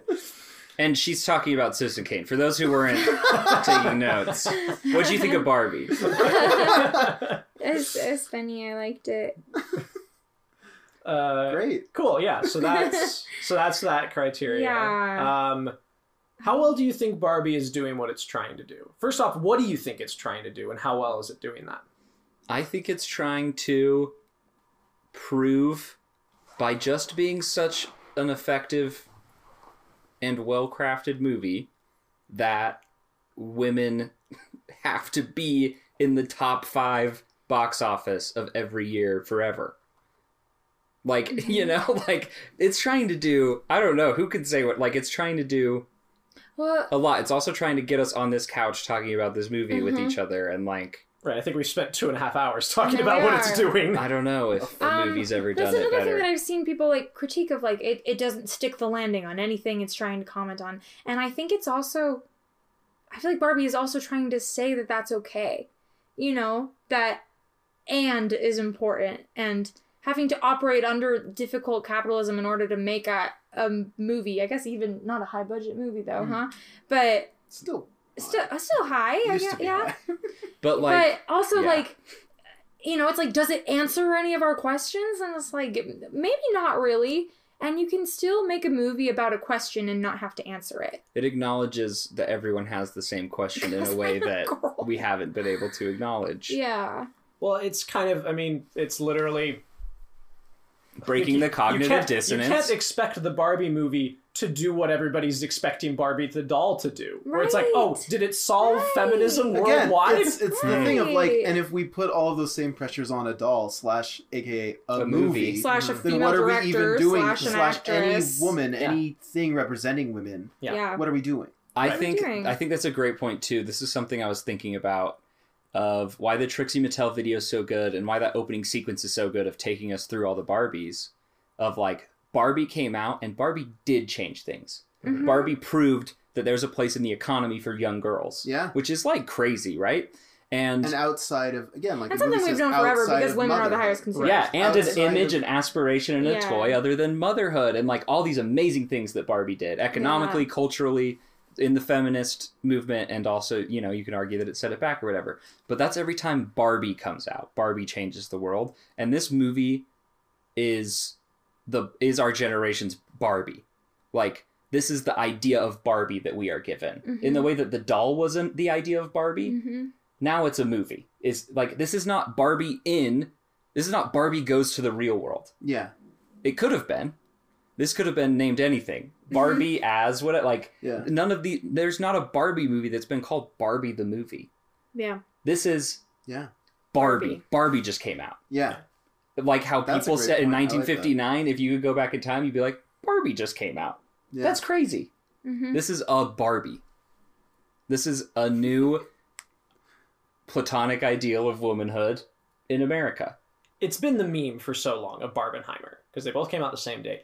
But also, like in the context of what we're talking about right now, we have two directors with proven track records, Mhm. proven bodies of works, proven box office success, proven critical success, and not a single person I've heard or seen online has once been like, I don't know, we'll see if Nolan sticks the landing. We'll see if he gets to do another one after this. Yeah. I consistently Yeah. people are talking about that with Greta, Yeah. where it's like, well, this has to be the biggest thing ever. Like beforehand, before it was the biggest thing ever, and it's been blowing all these records out of the water over the weekend. So much of the conversation was that it was like, well, it's a really high budget for her. She's never worked at this scale before. Nobody said that shit about Nolan when he did Batman Begins. Yeah. And also when she came out and was like, I want to be a studio filmmaker. She's Mhm. like, I don't want to be an indie film. She's like, I want to make studio films. And Yeah. people were like, oh, it's like, it just you're an art house director right. don't tell a woman what she can be and do.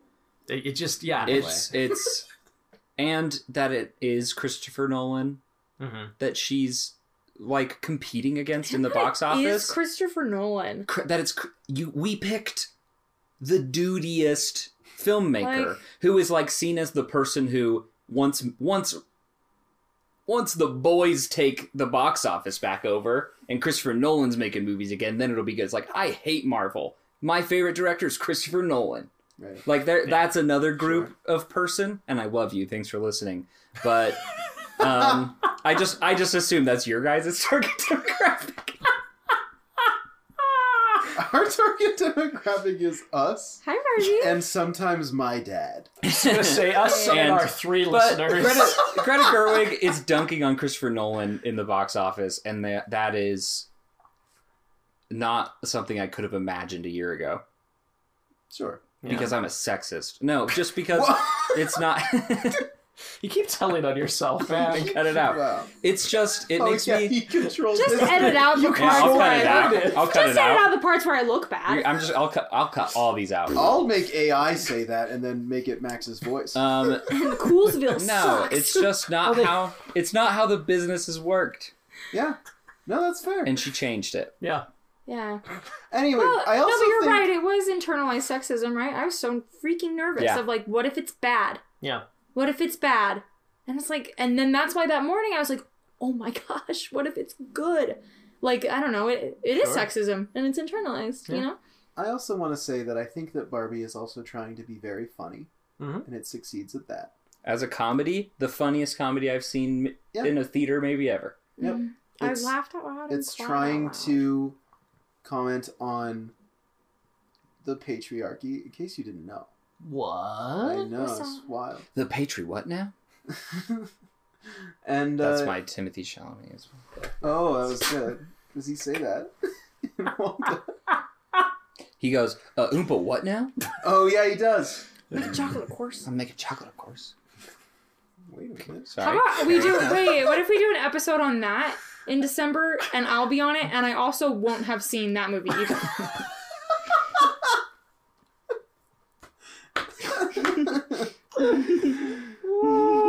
Yeah, okay.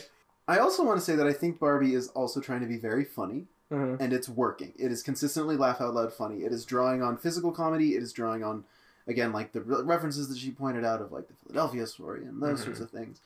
And it's also, again, it's trying to take filmmaking back to another kind of era, but also not just in a nostalgic way, which I think something else that Ryan Gosling has been in. Let you guess what it is. Is also trying to do that in a much more like specific, like we're doing this. Yeah. Whereas Gerwig is specifically like using it to her advantage as well what if a a fake like Dreamhouse set was also just like a soundstage because that's kind of that what that looked like. Mm-hmm. I think she's just executing that super super well. Totally. And again, you have like this existential element that absolutely lands. You have this element of like how the patriarchy obviously like oppresses women and she tackles that really well, but also again, as we've talked about, how she also has somehow finds the time to be like, eh, something for the boys too. Sure. Like that's cool. The La La Land, I'm gonna say it. The La La Land, uh, like you know, oh no, now you're actually talking to our demographic. the La La Land Dream Ballet stuff lands, and you're like loving it if you're obsessed with Singing in the Rain, Yeah. which like it's the same audience, but ha- you see it in enough diverse theaters, you know people are loving that Dream Ballet yeah, and have never seen Singing in the Rain before in their life. They have no idea what it's referencing, but it's working well yeah, as a dream ballet. yeah. Mm-hmm. Like, to, in order to be a great parody, you have to be a great version of the thing that you're Sure. parodizing Or Absolutely. homaging. or homaging, and it's like doing all of those. Like, it is also just some of the best choreography in a movie. Like, really it is also the best musical that came out this year. What else has come out this year? Nothing. Exactly. That's the point. That's point. the point. Me- What like, else? I could see like what if I soundstage musical Jones's comedies mom. came back because of this movie? Song. Parker, I have a joke to make later. Oh no, I know you don't have to say the joke. I know the joke. Okay, my laptop's gonna die. Let's finish we finish gotta this thing. go. Okay, what's our last criteria? Last great. oh, did you finish? no, I think we're fine. We did it. Yeah. We we're giving it to Barbie. We're giving. Well, I mean, what's Is Barbie the- Emotion- well, the is last Barbie one Is doing all what it's criteria? okay, is Last- Barbie doing what it's doing better than Citizen Kane is doing what it's doing? Yes. Do you want me to Okay. cry right now? I cried like Well, a think baby about the in movie. Barbie. I've never You shed a solitary tear watching Citizen Kane. okay? So you emotionally connected to Barbie. Yes. you Yeah. didn't emotionally connect. And that's the same for you. yes, That's the same for you. absolutely. You fell asleep, and I also feel the same way. Mhm. Which means this Barbie, is a clean yeah. sweep. Clean Okay, sweep. let's all say it at the same time. Barbie, Barbie is is better better than than Citizen Citizen Kane. We did it, folks. Oh wow. And it only took us three hours. This is the crossover episode. It's two of our episodes combined. Thanks for listening. Thank you so much for Thanks, listening. everybody. Next Listen- time's Akira. Next time is Barbie Diaries. Leave me alone. Leave me alone. So if you like Akira, See the worst Barbie movie. Or if you like Barbie Diaries, Ugh. tune in to the Odd Brothers podcast. Check out Mind Over Mattel. Thanks. Thanks. yeah, please do. I would love it. And We're doing better our than best. Citizen Kane. We're doing our best, and it will fall in. Uh, Thanks again, everybody. Thanks for tuning in. Bye.